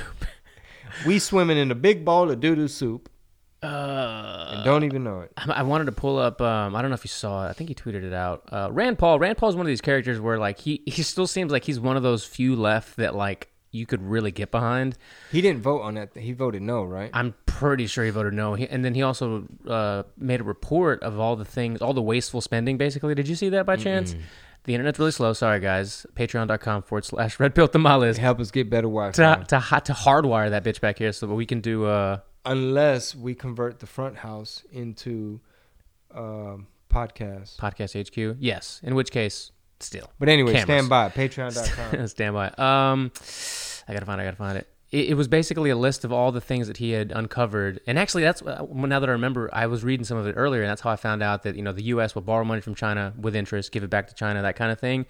But he was talking about like the wasteful spending of uh, like speedboats to like Zimbabwe or someplace like that. Uh, you know, the the gender studies to Pakistan or um, grants for for somebody to come up with smart toilets, like shit like that. That was in this this foreign aid slash COVID bill or whatever. So, okay, so the, all the random shit. yeah, just all the random spending, wasteful spending that he called it. So, so that's the pork in the bill. Th- Now, that's a shirt right there. What's all this pork in the bill? por- something. There's got to be something tamale related about For the pork. sure. So check this out. Maybe because I was high the other day, but I was watching the YouTube and looking at this omnibus relief thing, right? And I start thinking to myself, all this money that's going out, you know what I'm saying, to other countries, is that an example of corporatocracy? And from what I read in the um, Confessions of an Economic Hitman, which is basically this: um, what America would do is they'll go to some little country like in Central America or somewhere, pick a small third world country, and they'll say, "Hey, you know, all your rural area, your countryside, man, they don't have electricity. We can come in, put a power plant, wire this bitch up, and y'all gonna be set. And we know you can't afford it, so we're gonna go back to the U.S. and they got the World Bank thing. We're gonna get all this money printed, and that's how we're gonna be able to uh, pay." You know, American engineers, consulting firms, construction firms, safety managers, like all these people that are gonna go in and get this project done for your country. All you got to do is when it's up and running, you pay us back with interest, right? So what happens is the country can never fucking foot the bill. We end up owning their asses. Now it's like, well, well I guess we got to put a military base here, or like, you know what I mean? And what ends up happening with some of these projects is the country ends up worse off. Uh, a lot of the, I guess, poor people in that country can't even take advantage of whatever facility or thing. Like we built a dam or whatever. Like it doesn't even benefit the rural people. If anything, it just disrupts their nature and throws off you know the environment or whatever. So I wonder if all some of that money that's going to these countries, if it's that. So it might say, uh, you know, 100 million to Zimbabwe for some shit, and it's really like, well, that's how we're gonna be able to fucking own some shit and be able to tap into their, let's just say, their oil Right. because they're not gonna be able to pay back this loan, and now we we own owning some shit. Another way I heard it, it explained about all that pork in the bill is, let's say you're gonna give millions to uh, Pakistan for gender studies, right? Maybe uh, who comes up with these things? Senators? What things? Like this? Like who who's the person that says, "Hey, uh, there needs to be a few pages in that five thousand because there's uh, gender studies and we need to send a couple million to Pakistan." That's a good. That's a good question. I would say it has to come from both sides. Like somebody has to vote on what's going in there. It's, it has to be mutual, right? It has to be. They have to come come to common grounds. I don't know How they came exactly shit. how they come up with shit like that. So, so for instance, um, the theory is basically like it's a way to bribe and money launder, basically to bribe somebody in Pakistan. Let's say, let's say there's a war general in Pakistan, and we're trying to put money in his pocket before China does. It's um, you know what I'm saying? Mhm, so it's like, all right, they said if we run it through this museum thing that we, you know what I mean? Like you'll see something random in the bill that's like gender studies. Mhm. We don't know that's the thing. We don't know. We don't know if it's like, all right, look, Americans, I know y'all are all fucking passing around this meme talking about gender studies in Pakistan. This is what it really is. China's ready to post up and own their ass and, and have some leverage over there, but we're going to do it first. And we got to send them the money through the gender studies, and that's how they're going to be able to get it. But we don't know. We don't know. It's like, please justify it. So look this up, everyone. It's called the uh, the Festivus report. This is what the report that Rand Paul put out, and it's funny because uh, the quote is: "So Seinfeld fans know the faux holiday Festivus." I don't know if you're a Seinfeld fan. Festivus. Festivus is a is a faux holiday that George's dad comes up with. Uh, Festivus is a time for the airing of grievances, and this is this is like the Festivus holiday is like a steel pole. It's like a whole backstory, right, with George's dad. Uh, well, this year Senator Rand Paul's grievances amount to fifty four billion dollars, and he makes he, he made this report. It's called the Festivus report, and it's it amounts to fifty four billion dollars With and B. with B with with spending. So what does fifty four billion dollars mean to you? Uh, if the waste I found is blah blah blah, the average taxpayer pays out ten thousand. So it's like every taxpayer paying ten thousand dollars to allow this kind of wasteful spending to go down. And it's a it's a pretty large report, and I just kind of wanted to get to the part where there's a list of these things, the waste of 2020. I mean, you got healthcare, you got foreign aid, some of the things like send uh, sends Russians to American community colleges for a gap year, uh, set up book clubs for Pakistan and Afghani kids. That's some of the foreign. I heard about stuff. like a border for Jordan. a border for Jordan. Uh, spent billionaire spent billions in Afghanistan on counter counter narcotics efforts. I don't even know what that is. So they won't fund the U.S. border. Like for example, how much bullshit is coming through that Canadian border? Hmm. For example, let's talk about that. And the reason I want to talk about that is because if I brought up the Mexico border, I get called a fucking sellout, right? So let's talk about that Cana- that U.S. Canada border because I'm not Canadian and you can't call me no sellout. But don't you know that you could pay a coyote in one of these? Let's just say you're from Honduras or something, and you could pay a coyote if you got that. That's like a one. That's that's like you you flying first class, where they'll fly you to Canada and then you just walk across. That's for real. That's the thing. It, it's probably not that common because that's a more expensive way of of Doing it. yeah tr- smuggling somebody. And it's probably I don't know if it's less risky, but it doesn't sound as bad as like going in a caravan For and sure. getting stuck in Tijuana for months and shit. And they're giving you beans, and now you all mad. I just uh, I was telling Chingo earlier. So now you guys, if you guys want to share some of these clips, I know uh, we post a lot of them on the Instagram account for the What Did He Said podcast, but they're also going up on the YouTube, CBTV. If you're not subscribed, go subscribe to Chingo's YouTube channel. CBTV. That's right. Now, if you type in Chingo Bling, you will see all the music, and now these clips uh, pop up immediately. Um, share them. You know, they're really short and they're easy to, to consume. I think people like that. People have even commented, I like when you break it down this way. It's easier to It's digest. like little nuggets, and then i- if you're sharing it with a friend, you're just asking them for two minutes of their time versus like Chingo went on a two-hour rant. Yeah, exactly. Uh, but you can still watch the full episodes. Like somebody, I remember I saw just commented, I just saw the most recent one, which was with uh, you, Sol, and myself before you guys left. And it's like, I'm hooked. Like, I can't wait for the next one. That's great. If you love sitting through all two plus hours or an hour and a half of it, but the little chunks are what really helps spread the word for it. And the more you like the videos and share them, subscribe, hit the notification bell, the more YouTube, the almighty algorithm, which was one of the clips we just posted recently that we were talking about AI and the algorithm it's in charge of who it shows it to. So the more likes, the more subscribes, the more it's going to show it to other people.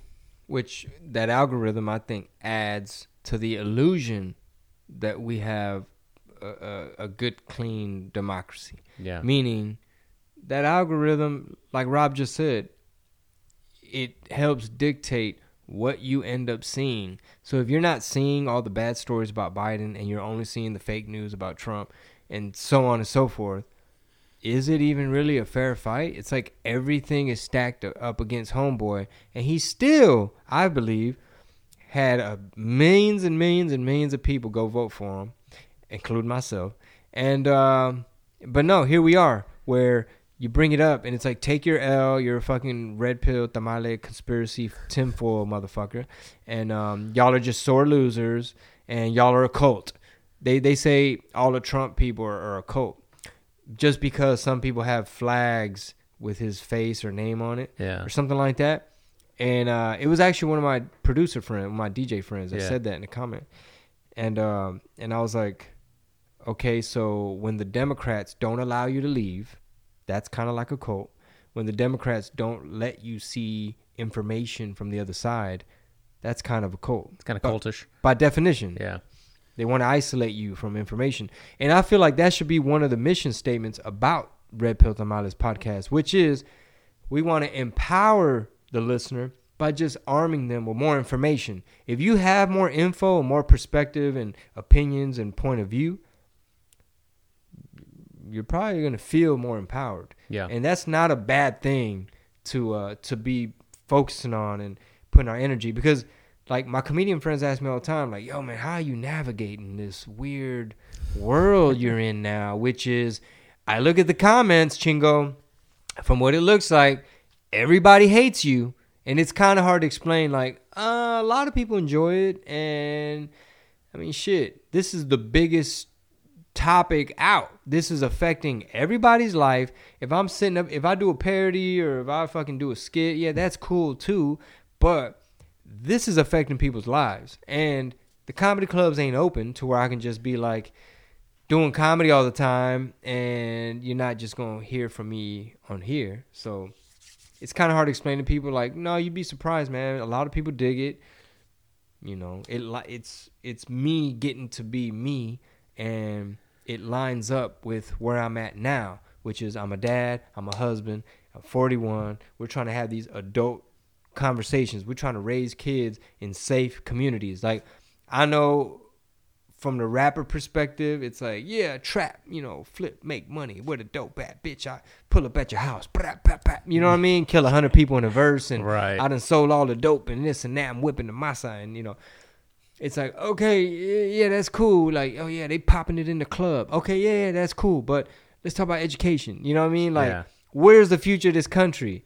what's the shit gonna look like to our grandkids? What kind of freedoms are they gonna have? Can people still open businesses and expect to live off of them? Exactly. And if you think about it, that's really the gangster shit. The gangster shit is the real shit. The real shit is are you free? There's nothing more gangster than that. There's nothing more fucking real and gangster than your fucking freedom. All this other shit about I pulling up, driving this, this the kind of whip, you know, my, yeah. bitch looking like, damn, ah, damn, she thick. You know what I mean? It's like throwing money. Look at my jewelry. It's like, okay, that's cool. I rapped about all that for fucking damn 20 years. You know, they showing this, they popping that. I'm throwing money. Throw it back, you know, and it's like we know the memories Chingo remembers. yeah, right. No, I mean I got documentary footage. Some I know. I can't wait to put that out. I, I will show you some, Rob. It's, it's a lot of it's inappropriate and cannot come out. A lot of it needs to be destroyed. And when I look at some of this old footage, man, like I give myself a pass because I was young and stupid. But some of it, oh my God, it's just like some of it is like, bro, what the fuck? to, to What are you answer to the, some of the people or your comedic friends or anybody that says like ah i see these comments like how are you navigating through those waters i to circle back to gabe actually it might be maybe you can have like an elevator pitch of a response including what he said to you and say look if for the past 20 years 15 to 20 years i did xyz and connected with xyz audience who were all about it and then found out how this other side of the spectrum which would be the other half of the population felt like that because of the way I was talking about it, rapping or whatever, don't wouldn't you think that uh, by definition or by example, I would have the other side also like now not just turn into a fan, but maybe join the people that are already on this side that feel the same way? Doesn't that kind of sound like the audience would not only grow but like ex- exponentially be bigger than the previous? uh, If that makes any sense. Yeah, yeah, it's it's kind of hard to explain, but um, one thing I will add, I think Marisol's about to join us for the last couple minutes.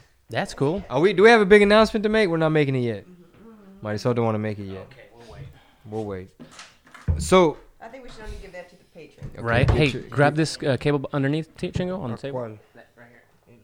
Oh, okay. No, grab it. So, um, Oh, okay. so we were talking about we were talking about how the real shit the gangster shit is is what we're talking about now which is how free are you? Can you go to work? Like important stuff. Money. Capitalism. Sol came in at the perfect time. stuff that rappers should care about. Don't even get me started. but, but hang on hang on because i'm like borderline about to lose my train of thought and i'm just trying to rewind and walk myself Yeah. through it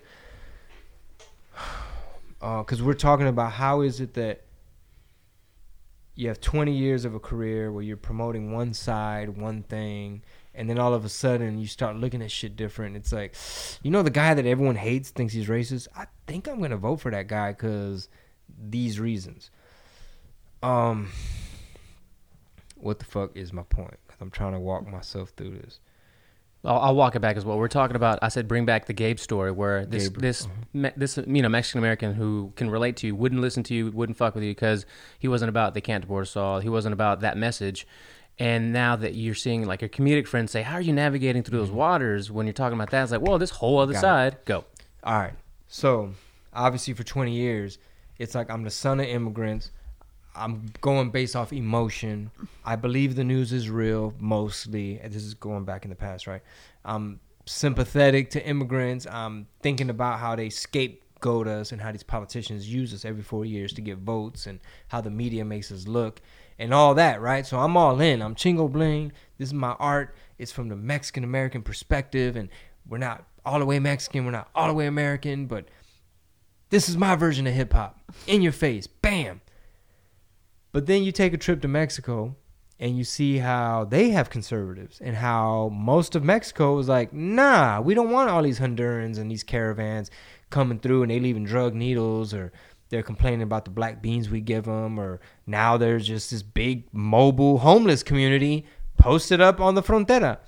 And you see how they treat their immigrants. And here we are over here talking about like when Mexico plays the U.S. in soccer, mm-hmm. it's kind of like I gotta go for the raza, dude. I know. Same because it's like that's that that's my people, you know, Yeah. Chicharito and them, and I, my Yup. dad, you know, and then it's like, but do y'all realize that the same way y'all calling me a gringo coconut, that's what they're gonna call you as soon as you step foot over there with your pocho ass, Yeah. with your little broken Spanish. You see what I'm saying? So it's almost like hypocritical to try to just be like, Chingo wants to be white. He's a sellout now. He ain't about that life no more.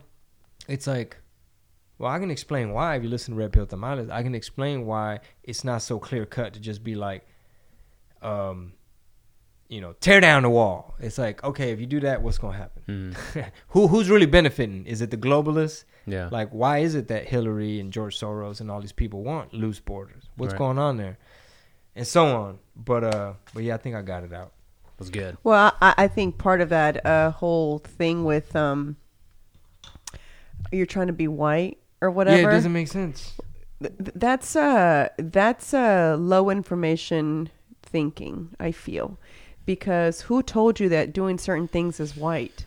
Well, I That think was on I our get it. I get it. White people might do them more often than you, but that doesn't mean you can't do them. Yeah, that was actually on the list, but we didn't Yeah, even it get to it yet. So I think the part of it is the Democrats have branded themselves through very savvy marketing and using people like Latino celebrities. They've branded themselves as we are the diverse for the brown, for the minority, for the downtrodden, for the um, the middle lower class, and we're not here. We're here to tax the rich, as AOC would say, right? Don't worry, y'all. If if you don't make four hundred thousand or more, you don't need to worry about that. Biden's tax plan won't affect you unless you're fifty cent. You know what I'm saying? So instantly, low information thinking is, huh? Chingo voted Republican. He turned his back on us. He no longer wants to be down with the brown like the Democrats. He's over there because he's scared to get taxed. And it's like, you don't even know. You're not even listening to my reasons. Yeah. I, I didn't give him the reasons like China and all kinds of other shit. And but they think like you want to be white because Republican means white. It's like Biden's white too, motherfucker. And you know, going back to the whole immigrant thing, right? You come from immigrant parents, blah blah blah. I don't know if I've already said this on here before, but um, my mom and I would argue about that because I didn't get how she was someone who was an immigrant but was so against um, like open borders and anyone coming here. Totally. And so I would always be like, "What are you talking about?" Uh, I was You're like, "You're such a yeah." It would be like, "You're such a hypocrite." You know what I'm saying? She's like, "You don't get it. You don't get it. It has nothing to do with that." She first of all, my mom till this day will tell you she never asked to come here. It was my dad who wanted to come because my grandparents had already come over here, so he wanted to be with his entire family. It was only my mom and him left behind. Everybody else had already moved to Houston.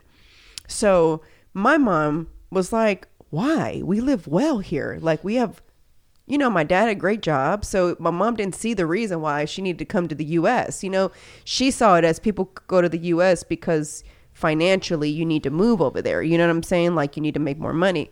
So anyway, it was always an argument, and it was like we could never talk about things like that. Funny thing is that we're talking about this, but someone sent me a DM today and they said that um, they're so happy that we, I feel like I'm, that we came out. And I think that sounds so Yeah, it funny. sounds like very like, gay. you know, like that we came your- out, your which I don't really know what that means. Clause, you know, yeah. it's like, it's like that you came out as a conservative uh, or a Republican. I said, I'm not, a, I don't want to, I'm not a Republican. Yeah, because if they have a shitty candidate Yeah, next time, I'm not going to vote for that Yeah. person. I'm not know? gonna so, be a cheerleader for a political party. so she was just saying, she's like, which is what we've talked about. She said, I had public schools telling me that I had to be the Democrat because I was an inner city Mexican kid. Mm-hmm. Um, you know, the news told me that, Univision told me that all my life that, you know, I need to be a Democrat like, because. don't even look over there Yeah, because they're I'm old white men. Yeah, you're hate you. never going to be that. You know, I see it in the comments. Chingo, you think those Republicans like you? No, they want to deport you. They hate you. Talk about mind reading. And so it was funny that she said all those things because she says till this day she has a hard time. Um, you know, sh- she can't speak to family about you know politics or anything like that. She says, but that she's got her parents now become have become Republican. This is somebody that DM'd you, right? Yes, I, I left my phone. I wish I could read the exact the exact um, DM that she sent me. And then uh, she said that you know uh, her her parents and I think like her in laws I think now are kind of on their side, you know. And uh, I asked her when she became a Republican, and she said it was in 2012, where she just she goes, I just started to get curious. She's like, it was like I had seen one thing and then I was having a conversation and it was another thing. And I, I she was like where's the missing info here in the middle? Like why you mean no hope and change actually happened during yeah, Obama? yeah. And so she she just kind of didn't really understand why what was happening here right? So she said that's when she kind of went down her little rabbit hole where she started doing her research and so forth. And I told her I said now that we're talking about it I was raised, raised very obviously with conservative values because my parents were very religious, you know. Did I did I do it because uh, I was trying to rebel? When I was talking, talking to her, you? yeah, like we were having convos because I still agree with a lot of the stuff my parents Sure. would would you know kind of teach, you know, but I used to be like, I'm still very, and, and, and Pete will tell you, I'm still very like, well, you know, there's still like, you know, there's got to be a way we can help etc you know what i'm saying? Or whatever it is you know? I'm still like you know there's still certain things that i don't see all the way the way uh, from the republican or a conservative point of view.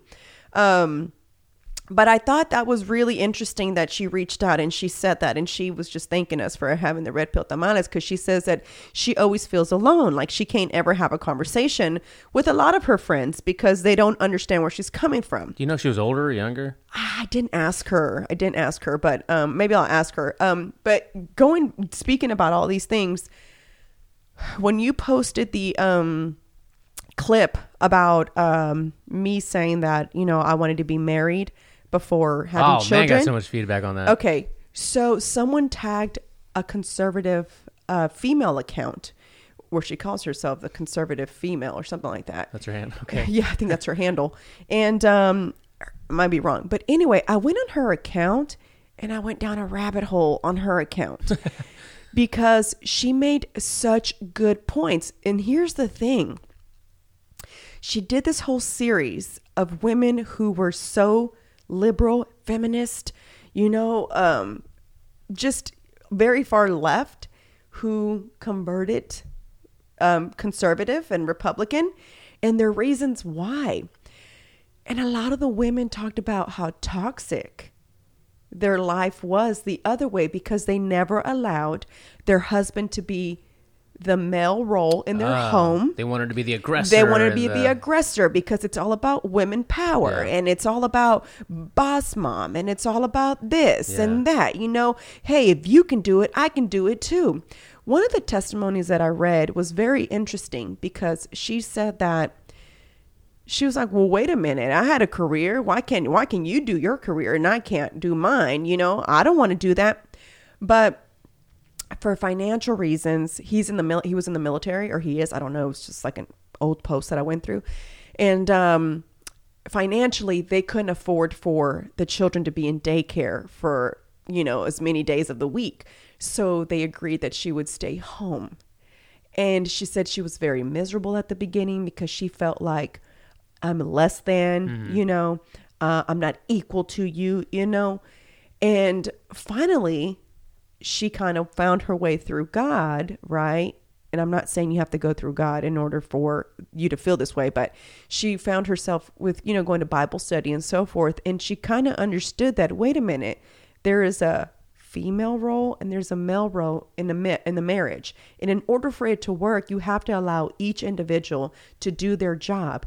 So when she apologized to her husband, because she said that their relationship had gone super toxic, like to where it's like she just kind of was very resentful towards him, which I get, I, I can see, right? And uh, she just said when she apologized to her husband for now, you know, for always being so aggressive and saying, you know, you don't do enough and blah, blah, blah, blah, blah. He's like, all I ever wanted to do was take care of you and my family. I never wanted you to work. It had nothing to do with you're less than me. Uh, you know, you're you can't do as much as I can. It was just I wanted to go. He said basically he wanted to be able to come home and know that his wife was there and his kids were there, so that they could have dinner. Yeah. They could sit down. I was like, She just had an epiphany after that. She's like, oh, it makes sense. I was like, it was so simple, ma'am. It was so simple, you know? And it's part of like not communicating. And I think a lot of times it has to do with, it is true, how women just want to be like, fuck yeah, girl power. You know, men can't do this shit. We can't do. I get it, but that's why we're made different.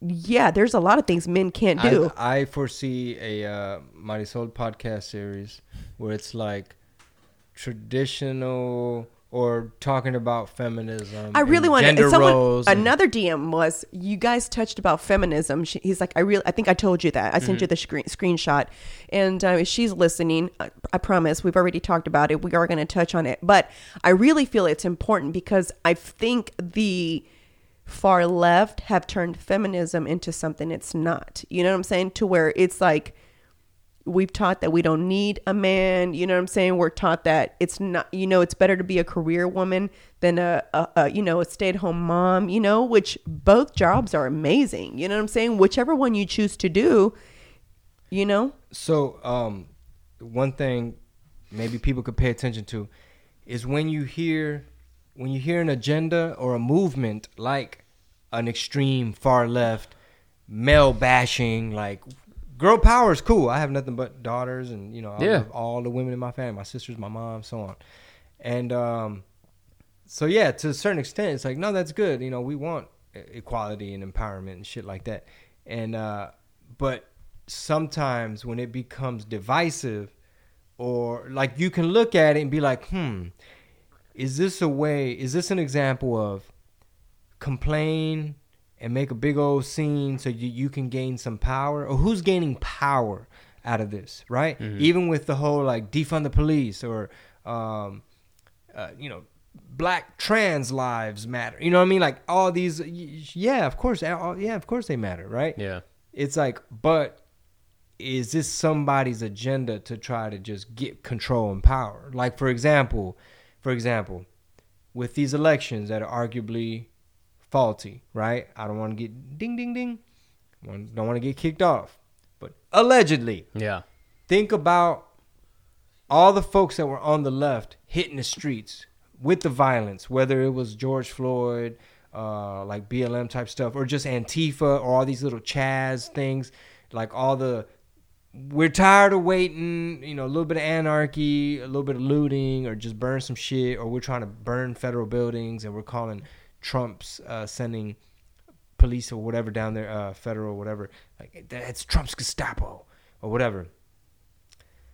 It's like a power grab, and the minute you try to say, "Hey, y'all shouldn't be doing," it's like, w- well, we're Antifa, we're anti-fascism. How dare you tell me that I can't protest in Portland? It's like because y'all are doing a little bit more than protesting. Yeah. right? Are you though? And then as soon as the Proud Boys or somebody goes out there, one of them fucks up. Now the whole club gets a bad rap. So you shouldn't have even just went along with this whole like club thing because now whoever does some bullshit, you're lumped in like it's a gang.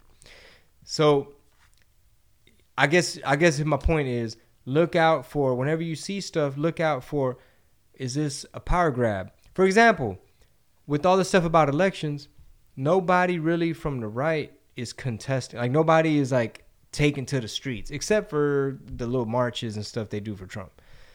But it's kind of like whoever But they're peaceful. They're not like they're not. yeah, they're out there. Those are actual peaceful. Yeah, those are actual peaceful. For real peaceful, And I'm not not just media. taking their side. I've actually watched legit footage from, you know, it, it was like Democrats, liberals, and left that were over there harassing uh, Trump supporters and hit trying to hit them. And I was just like, come on, I guys. mean, we don't- we come don't- on. It's like people saying, he's like, we don't know. They might like, just been assholes. They might have just been thugs. Sure. Right? Because I was Democrat a year ago.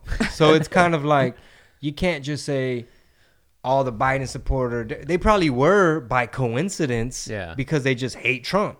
That's the reason. They probably didn't even vote some of these motherfuckers. They just probably were bored. They had shit to do and wanted to tear some shit up. But the reason I brought it up, it's like the elections were already uh, very contested and you have one side taking to the streets, taking the power, you know, cry, I don't want to say crying and complaining, but like, yeah, get him out of the office. And they take to the streets and they're intimidating people and they're bullying. You're not allowed to look at the vote counts and a whole bunch of bullying going on. And all the Republicans could do is be like, uh, we have some concerns. Shut up, take your L. Censored, uh, shadow ban. You're in Twitter jail. And it's like, okay, so basically whoever whoever controls the streets and owns that movement really runs the country because nobody else is willing to go out and the minute you do try and contest it turns into a bad situation and now they call you a proud boy or if you say stand by stand back. Now you a fucking hitler. And it's like okay don't stand by don't stand back. Just let motherfuckers tear down target. And they they got a chaz out there in seattle and a little chaz somewhere else and a chop over there.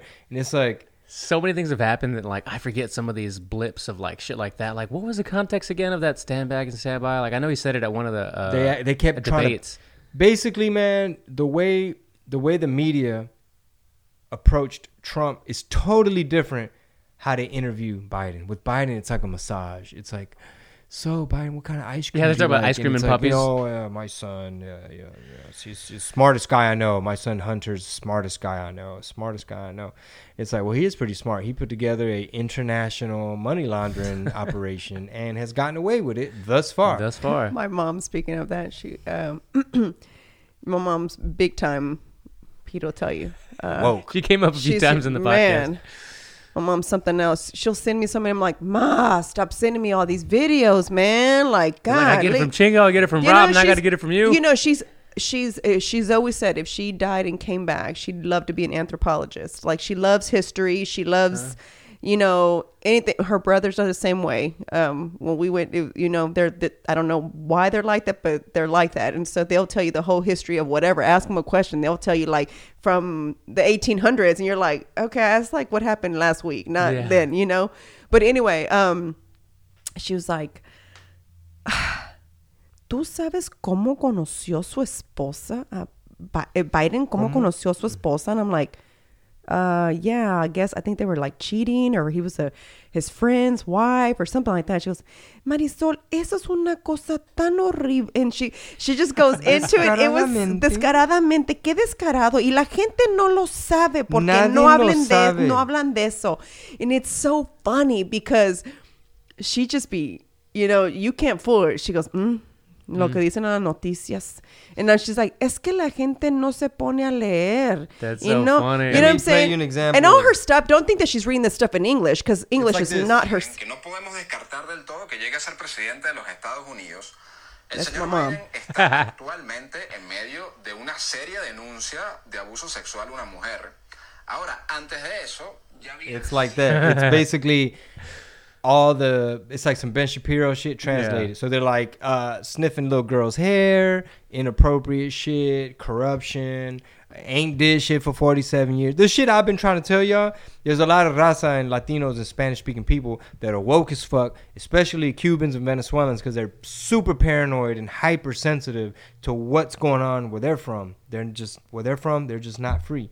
And uh, instead of just dismissing those people as like, oh, those crazy Florida people that hate their own, instead of think about it, man. Especially if you're a, a high profile Latino entertainer.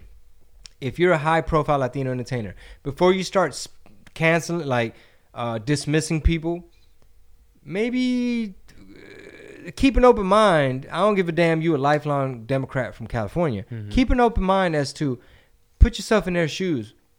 Why, why, why are there so many Latinos for Trump out of Florida, and and why so many Cubans and Latinos are like trying to ring the alarm? Like we saw this happen to us. Like we see the playbook. You know, the Venezuelan Uber driver is gonna tell you like, hey man, y'all might want to see what happened in our country from 1998, not that long ago, to now. What what happened uh, across a few elections?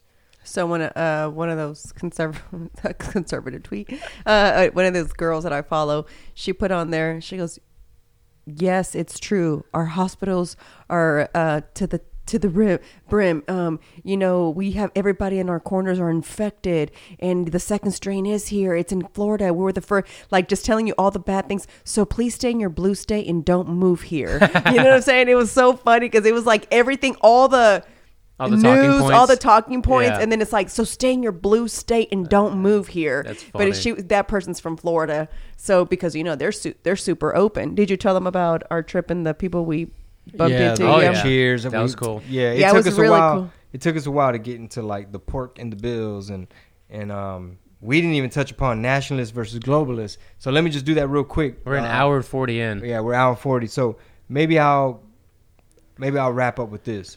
But um, some of these terms, it's like it's like an onion. It's like I'm barely on the little outer type layers, and all you guys that are listening, you're hearing the Cliff notes. you're- no, no, Yeah. no, no. That's not what I'm trying to say. You're hearing the real time evolution Ah. of my opinions. Sure. So just because I have an opinion on Monday, don't mean that's gonna be the opinion by Wednesday.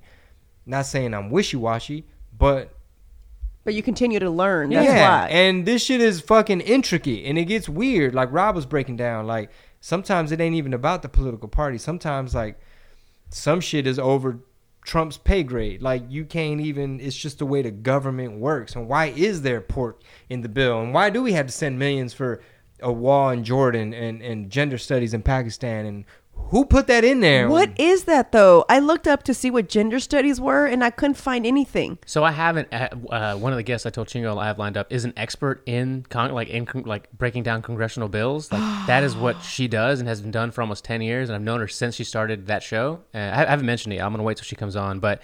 It's like it's interesting shit, and that's why I bro- I said it's not about playing politics or taking sides. It's about the government, like the Yeah. strings that are being pulled. Some of these groups and organizations, and to which some of these senators and congressmen and women sit on boards of these groups that you've never heard of, but they're the ones that control things like that. It's really interesting. Wow. So some of the terms that I stumbled across, and I'm, you know, trying to explore more, is nationalist versus globalist. Um, according to the definition, I'm paraphrasing. Nationalist is basically like America first. That's why they were throwing that term white nationalist mm-hmm. around. So it's basically America first. Worry about our own backyard. We got problems here. Why are we sending money everywhere else? globalist is more like, well, it's a global economy, and our, I don't know if Fauci is one of them. I think Bill Gates and Mark Zuckerberg is one. Don't quote me, but maybe we can kind of look up a list of like some of the influential or actual globalists. So they look at the globe more as like a global village, and it's okay if China wins for a hundred years and we kind of take a back seat, and it's okay if Russia's a superpower, or like it's okay to send money everywhere, and it's okay to have loose borders because you have refugees, or like everything is more nuanced, I guess. Um, but when that when those memes came out about how they were sending money everywhere else except for us, it seemed like everybody and their mom suddenly went from globalist to nationalist. the cholos, everybody is like, "Hey, fool, America first, homie! Like, what's up, dog? Where you from, homie? What Zimbabwe and shit, dog? Why is my check so small? Make it bigger. You know what's funny though? Speaking about that, babe. Mm-hmm. Um, when I was younger, I used to say, "Well, if I never have children, I at least want to adopt a, pa- a, a baby from Mexico or China or you know what I'm saying, an orphanage out of the country." Like legit or adopt a family type stuff. No, no, no, like legit job adopt a child because I thought like, who needs a husband? You were one of them. The old Mm. money sold. Jesus. Not necess- I wasn't I wasn't extreme like that, but you never remember my cousin gave me shirts that say feminist on them Yeah. with the for the girls. Uh-huh. And remember at first I was like, mm, I don't really consider myself a feminist.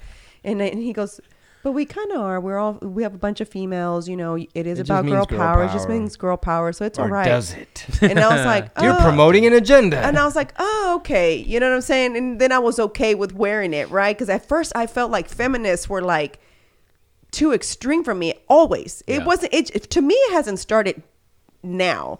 And I don't know if it's the circle of women or maybe the jobs I was in where it was, it was a bunch of women, you know what I'm saying? So I don't know if that was the case. But anyway, it was funny because whenever I started working um, for the, um, foster agency and I saw how many kids in America need a place to live, I thought, My parents were foster parents. yeah, for years. if I ever Oh, adopt, I would adopt here in the US because I never realized that we have the same issues that other countries have and we focus so much on adopting out of the country versus in our own country. Yeah.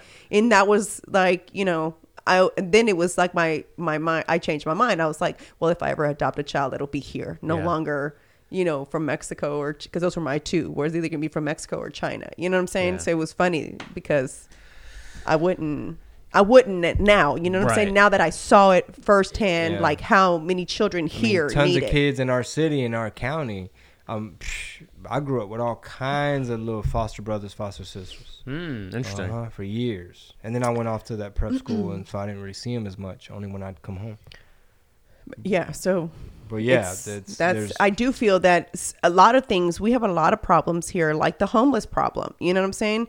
Um, I saw somebody break down. I know it's, they're coming out with more and more videos of LA. You know, just how the homeless people and how it's it's crazy. Like yesterday, last night, I was watching a video of this guy going down downtown LA. Some of the most beautiful, brand new high rises and apartments that would rent for you know four or five k a month, or renting for two under two k a month with brand new sta- you know places. All the restaurants, all the stores are boarded up still. It's like a fucking third world country in downtown Los Angeles. but nobody could fight back. I mean, Newsom just makes the rules. Uh, the media keeps perpetuating this thing. It's it's murky. We don't know how well masks work. I mean, they work, and then it's like, well, now NPR says that you're wasting your time cleaning surfaces because the virus pretty much dies seconds after it's just out and about on. So it's like, okay, so how does this shit work, and why why are these businesses closed? Like, but the Target's open, Walmart's open. Uh, follow Chef Gruel uh, on, well, on social media. my thing behind it is. So does I? Th- I told you this. It was I was so mad the other day. I was just like, oh, because um, we're trying to get involved with helping working homeless. So they're working, but because of this pandemic, newly homeless. they're newly homeless. Like, they so just People got that have lost so Yeah, yeah. they've lost everything because of the pandemic. They're still working, but they couldn't keep up with, you know, less hours. The other partner lost the job, you know. So when we were in Boston, my girlfriend and I were talking, and she's like, "Let me know if you'd like to be a part of this." I I said, "Of course," because I, don't know, I hate saying what we what we we Yeah. do for helping, but anyway, uh, we helped out. We adopted a family. We helped out. You know what I'm saying? Anyway, um, so she and I, and, and it when she showed me, she sent me a picture of the Christmas tree she got them, and I just, I just, my heart just like felt so good. I was like, I'm so happy these kids won't know, even if it's if it's their first Christmas without, at least the little that we gave, they'll be able to not feel like they were without. So it, it brought joy to me, right? So I said, I just want to know, I want to know how we can do more.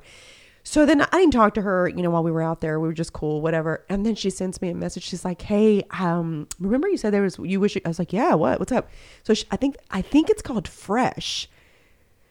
It's a new organization that works with the like um, shelters here, and I don't quote me on the name of this organization. I could be wrong, and I left my phone inside. But anyway, uh, she was saying that there's so many people who are just recently homeless. They're still working, and they're having to like figure it out during the day. Don't know where to go, you know, and then they're having to rush to get to the shelters. You know, families get in first. So, but they're still hella packed. You know what I'm saying? So then I was telling Pete, okay, so what are the shelters able to do now to help prevent COVID? Because it's like being in a hospital, right? now it's like- I mean, you, you- don't know, you don't, I don't know you. We're in the Yeah. shelter together. Right. You know what I'm shelter, saying? it's like a group home. It's like all kinds of people. I don't know if it's cots or what, but it the only one we visited was the one during Harvey in Dallas. But And it, those was, were- it was like a park, a community center. But I'm assuming you're in shared spaces. So now, for because COVID is so bad and so scary, these people weren't allowed to work. So now they're homeless. So now they're in a shelter where they're probably gonna be more exposed to. Where it. they're probably at bigger risk. It's just ironic. So it's like, do and I was I was sitting there and I was like super mad at this point. I'm like, do they not get it? Everybody's like, keep it shut down. No, it's like guys. Guys, get pick up like an economics book just for a little bit. Even go borrow one from a high school student because that's just the basics of Yeah, what 'cause they're not using it. Yeah, exactly. you know what I'm saying? It's like they're on Zoom. yeah, exactly. You saw that bill that supposedly is going to go through. I sent it to you Yeah, yesterday. You know, it's really complicated. I don't really kind of understand gotta it. One, read, read that, yeah, yeah. like I had to like go through the thing like several times. But anyhow, um, you know, p- people just want to get back to work. Not everybody likes to live off of government. You know what I'm saying? And what six hundred dollars is going to do for Bruh. anybody, for anybody, even for the maybe a You single buy a person you could buy a Glock. a single person may be able to survive with six hundred dollars, and that's assuming that you're living at someone else's house. for sure. Because how much is your rent if you don't if you haven't already lost where you live? Yeah. And, yeah, I saw people like, oh, they, you know, they passed the uh, 2000, you know, from 600 to 2000 for the stimulus check. I'm like, no, fools. Like, that's only in the House. It's probably going to die at the Senate. Like, it's probably not going to pass tomorrow They when did, they vote on what it. is it? His name McConnell. Mitch McConnell? Con- he vetoed it. Yeah, no more spending. You know, the fucking. So he old vetoed man. the two K, so now it's back to six hundred. It was always 600. Yeah, the, the amendment. I mean, si- uh, Trump signed it after like what four or five days of you know saying it was a disgrace and all Mm-hmm. that, and goes ahead and signs it, and you know he's getting backlash for that because he called it a disgrace and then went ahead and signed it anyway. Damn if you do, damn if you don't. Jesus, Yeah, yeah, and this uh, poor man. God, Everyone's like, "Well, he was too busy playing golf. He should have did something sooner." And I'm like, he "He's only, been bugging Nancy exactly. Pelosi." since May, since May. And then if you look at, I saw this meme. What does she want that he's not giving her? Well, she he agreed. They they agreed on the 2000 now, but there there was. Uh, I mean, it's more the Senate, Mitch McConnell, Treasury Secretary, all some of these people that are also have to agree on it before Trump can even sign it. So that's the whole thing. The negotiations were between the two sides, the House and the Senate. Trump was like, "Agree, I'll sign it," and they just never came to an agreement. And Mitch McConnell again said, "We're not doing two thousand dollar checks," which he is a Republican. But you know, he gave reasons like earlier. Chingo and I were talking. I think off air. Like I think Dan Crenshaw said a lot of Republicans are like, look, this isn't a fo- focused money. There's people that are still working from home remotely that didn't lose their salaries that are also getting 2K. Yeah. Why? There's people that don't have money that are being excluded. You know why? Uh, It's just a blanket approach. yeah, Because we're having to borrow money from future generations. yeah, Mm-hmm. and that's kind of the argument there. It's, And that's what I was telling Pete. I said, so what happens? Because I was having a conversation with someone um, who knows someone. Who shall remain anonymous? Yeah, I'm going to remain a not. I'm not going to say right, but obviously they know very. They know, and for this person to tell me, yeah, I think um, 2021 is going to be like 2020. It's going to go on for a while. no, I said this what a at the beginning. He said that Joe Rogan said, uh, I have shows scheduled for October, September 2021, and I don't know. He's not expecting to do them. Jo- uh, Joey Diaz said, guys, from a, looking at my comedy career, he's like, this is a this Corona thing is a three year thing, and he's like, I don't have a lot of expectations, especially at his age. Mhm. He's like, I don't know where it's going, and then I'm only 41, and who knows? Maybe we had a good run Yeah. when we hit that window. Uh, we managed to get a Netflix special out and, and tour like crazy for a couple years.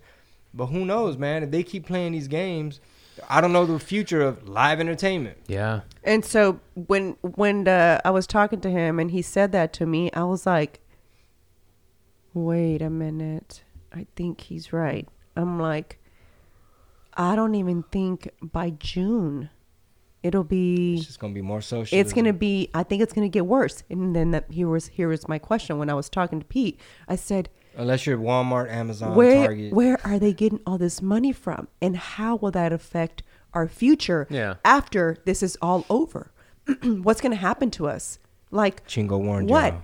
so you haven't worked you've been dependent on the government right because but even then, supposedly- have you though? Because they haven't given you shit. True, true, true. Very true that you haven't gotten shit. But I'm just saying for those who I guess were able to get unemployment, for those, you know what I'm saying? I mean, they, they cut it off for you guys for, for unemployment. You know what I'm saying? And, and then what? You know what I'm saying? What do you do? What do you do? Okay, I'm going to give you an example. Like my mom, right? Let's just say they do end up saying hair salons because they're not considered essential. You know, those close down again. My mom doesn't know anything else but that. My mom is 59 years old. So what job would she get? What job? Yeah, She's done this for over 30 years. She's been a hairdresser for 30. Where is she going to go apply a job? At Walmart? That's where? shit. They might go ahead and agree on UBI in the future and have a universal basic income. You know, and then the United States kind of goes down that road, which Andrew Yang broke down. A lot of people were behind, and Bernie has broken down. And again, you know, in theory, that's like okay, UBI doesn't sound like a terrible idea, right? But a lot of people then lose all motivation and all aspirations to actually amount to more if you have a cush UBI. I think the way Yang was presenting, framing it, is that there's a what is it? The robots are going to start taking more and more jobs. Yeah. I think I don't know if it was artificial intelligence, but basically that that version of this industrial revolution where entire industries are going Right. to be wiped out. Maybe, arguably, COVID just helped accelerate what was going to happen anyway to commercial real estate, to the streaming game, where like now you hear AM, uh, what is it? The future of Hollywood is now you can stream it the same day it's going to hit theaters. You can also stream it at home. Yeah, but that Wonder was already. Woman. But that was already starting. To, you were already starting to hear. But we it already knew that. Yeah, Yeah. exactly. it exactly. accelerated. Yeah. They're mhm. basically telling you you ain't going nowhere. Yeah. Mm-hmm. Get comfortable, get your Zoom, get your Twitch, get your whatever. Yeah. And unless you're Walmart, Amazon, big box stores, Corona doesn't live there. and it's live almost there. like if we would unite as Americans and stopped shopping at these big corporations, the thing is, is there's no local grocery exactly, store. Yeah, you can't support so local throughout where, shutdown. where are you going to go buy groceries? If maybe like uh, the carnicerias, Yeah. Everybody becomes an urban farmer. right? I mean, no, no, like that's planting. probably what we need to do because eventually, like, how do you support if you if people stopped going to Walmart, Target, um, HEB, uh, Well, what's- HEB is more still. I mean, they're big, but, but they're only in Texas. yeah, they're big, but you can't compare them to Amazon. Right. Amazon literally just sells a bunch of shit made in China. It's just like the marketing branch of Chinese products in a way. Ninety. I don't know the percentage, but like most of that shit is just made in China. I think the answer eventually is going to come, and this is what I was saying earlier about how 2021 is going to be worse, than in my opinion. I'm, Yeah. an, I'm an optimist, but I'm, I don't see that for 2021. Is that people are just going to revolt and say, "Hey, I'm not wearing the mask. I'm opening my business. Go fuck yourself. I need to make a living. What are you going to do? You're going to arrest everybody, but everybody has to band together and do that. And I'm seeing more and I more of these videos where people are congregating together at one centralized gym, one restaurant, and saying, "Look, everybody on this block, everybody in this county, everybody in this city." Can't do it anymore. Everybody has to do it at once, and then they can't do anything because it's true. You know, they can't. How do you enforce? Yeah, you can't do that. You can't. I mean, you can't do this to people. I mean, like that's what I said. It's like but they've weaponized sectors of the public. For example, cholos with keyboards have been weaponized for the left. They have no idea they're on the same side. I don't know if they approve of Antifa and uh, everything. I don't know. If, I don't know if cholos are pro-abortion. They're all these. They're just on oh, I the don't left. think it's just cholos. I, I don't know what you're. That's kind What- of generalizing. what but- I mean is this. This is what I mean. This is what I mean. I love when you use that phrase up. No, no, here's what I mean. Here's what I mean. All right. Everyone needs to band together to revolt, right? That's what we're talking mm-hmm. about. We all need to just bum rush CVS without our masks and be like, no fucking more. You can't, you can't, this shit doesn't make any sense, right? We all agree. Everyone here, we're going to work out in this gym, whatever the, the civil disobedience is, right? We're all going to open up our restaurant. The problem is, they've weaponized like they've literally there's people in the public that will snitch on you Yeah.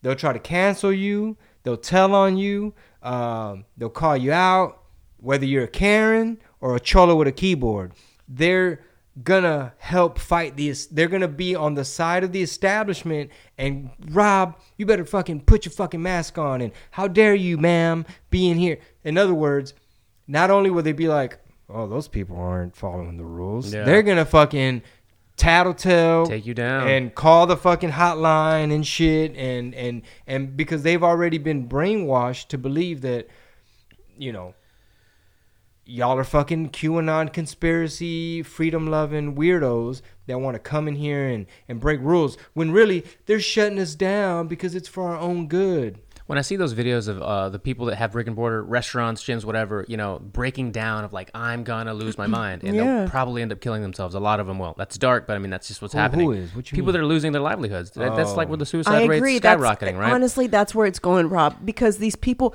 you can see it in their face Oh, where yeah. they're just like done. Yeah, like they're what the fuck am I living for? Like Yes, some of the guys, like. I'm 62 years old. I just want to live my days out with my business and my family and whatever. And if I can't do that, then what the fuck? So when I see these videos of people that are outside video recording the health inspector and the county, you know, judge at a restaurant trying to cite somebody and shut them down, if everybody just came in that restaurant, formed a line. Got their food. The workers were working. What are they going to do? Cite everybody and get everybody out of the restaurant? No, you can't do that. Like people just need to go ahead and do it, and then see. You know, like Joey Diaz says, uh, let the pieces fall where they may, basically. Because other than that, other other than that, people are just going to keep losing their minds. Uh, It makes me so mad. I mean, every time I send you a DM or a video, I'm like, I just can't anymore. I can't. I can't take this anymore. And like, we're free here. We're in Texas. We're in Houston. We're pretty free compared to a lot of these other states and cities that are really suffering. So it's like we're complaining on their behalf. Like we're we're feeling it for you guys, even though it's you know we could say you fucking voted for this. I guess I don't know.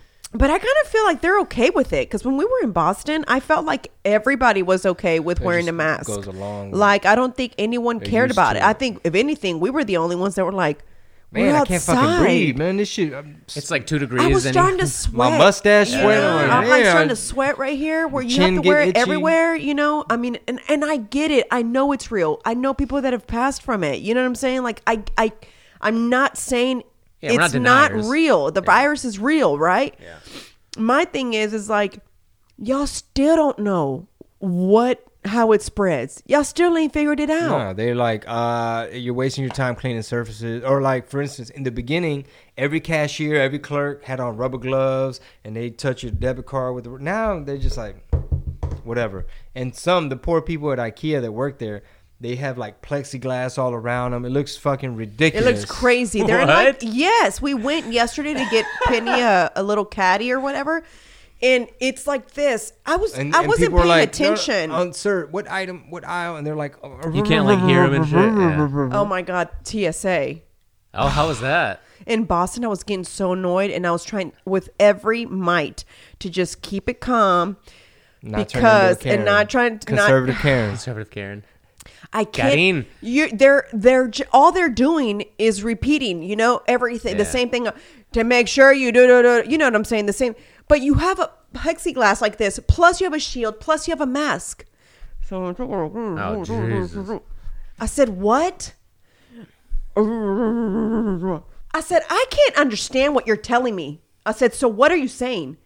And she just looks at me, "Put your data," and then she finally kind of lifted her little shield up. I'm like, "You want me to follow instructions, but I can't even understand what you're Bro, telling me." It's so wild how just a year ago, I know. just a year ago, doctors agreed that like only symptomatic people can spread illnesses, and all of a sudden it's like, no, uh, we don't know. You may be asymptomatic. Have they figured out? Can you be asymptomatic and spread it? Yeah, I think they said you can. Apparently, Okay. that's last I heard.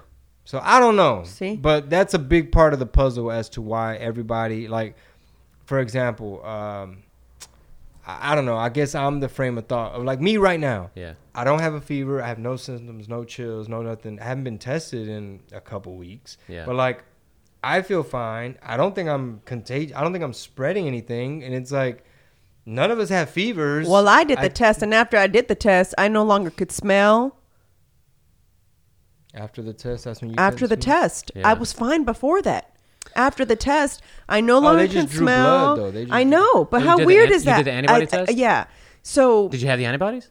no, Oh. I have nothing. Yeah, our shit came back negative, Negative. every time. So, I mean, That's weird. it was. Isn't it weird that I no longer? I can't. I still can't smell. You know what I'm saying? Like, obviously, Well, don't you I gotta sound go. like you gotta go? like in uh, oh, I thought you just said you gotta go. no, you gotta go get up out of here. And, like, sometimes, yeah, we sometimes- at two hours right now. you gotta go, girl.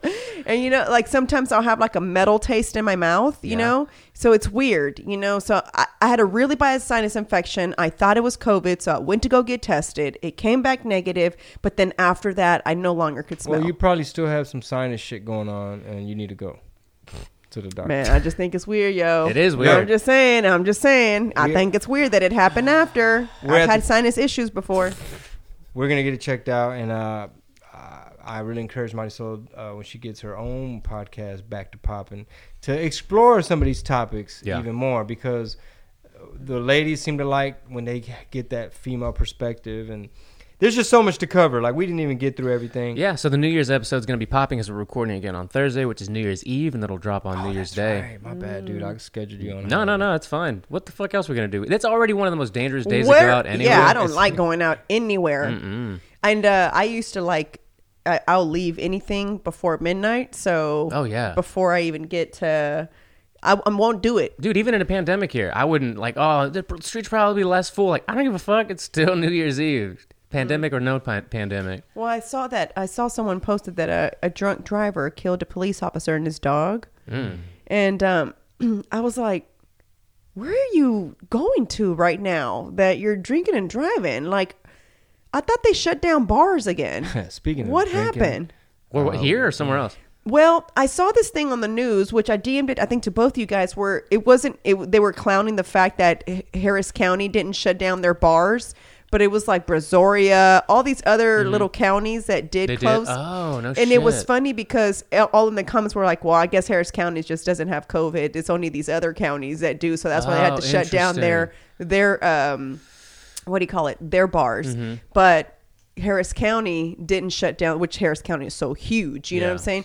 So they didn't shut it down there. But I don't know. I didn't read the whole full story as to why. Uh, Chingo knows. Y'all know I like craft beer. Like I like beers. You know, love Eighth Wonder and all these people around here, which are all struggling very hard here in Houston, even though they're Mm-hmm. still kind of semi-open. But Flying Saucer in Addison closed down after 20 years, Oh gosh. and I'm just like, what? Addison, Texas. The Addison, yeah, in, da- in Dallas. Okay. Um, their Flying Saucer shut down. That Uh, must have been a hard little. yeah, the the New Year's Eve I think is their last. Like they're calling it the last call. Like then they're closing down. Like Jesus Christ. My gosh. Again, and it's not just oh you want bars open. It's like you got the servers and the workers and the people that manage it and all the corporate staff for that store, and it's just like when that's why I said if you don't own a business, like I feel like we no longer provide work for our comedians. Right. I'm not saying they only depended on us because we weren't. and all the wait staff at the improv. Of course. but you back- know, yeah, it trickles down. so Bartenders I, I, oh, I hate when people are like, "Y'all are selfish." You guys don't understand. Yeah. You, if, if you are not self-employed or have have never been self-employed, and if and if you're somebody that works for somebody else, imagine if that business had to shut down. Now you no longer have work. You know what I'm saying? So it's the same thing when you're self-employed. Is you're providing work for someone else, and when you can no longer provide work for them, it it's a it's a hard hit. You know what I'm saying? So I hate when people are like making little stupid ass comments like, "Quit worrying about your money. We need to worry about Americans catching COVID." Um, I follow one of the housewives of New Jersey, and they own this like venue. It's a brown. It's called the Brownstone. And so they were struggling. They were having to shut down because they can't have events. And so someone said, unfollow. How dare you? She go, and she went back at it. She goes, go ahead and unfollow me. She goes, because you don't understand what it's like to not be able to ha- um, uh, give work to 30 employees. And she started going down all her staff, my cooks, my, you know what I'm saying? All this and that. And she's like, so unfollow me now. Yeah. It was like, oh my God, that was the best comeback Yeah. because you don't get it. It has nothing to do with being selfish. people you know are what I'm being resourceful. Like the chef that uh, Chingo mentioned earlier, who was it, Andrew? Andrew Gruel. He's he's become very resourceful with helping other restaurants and Barstool. Do you follow Barstool? A little bit. That's They're doing where the I Barstool saw. Fund.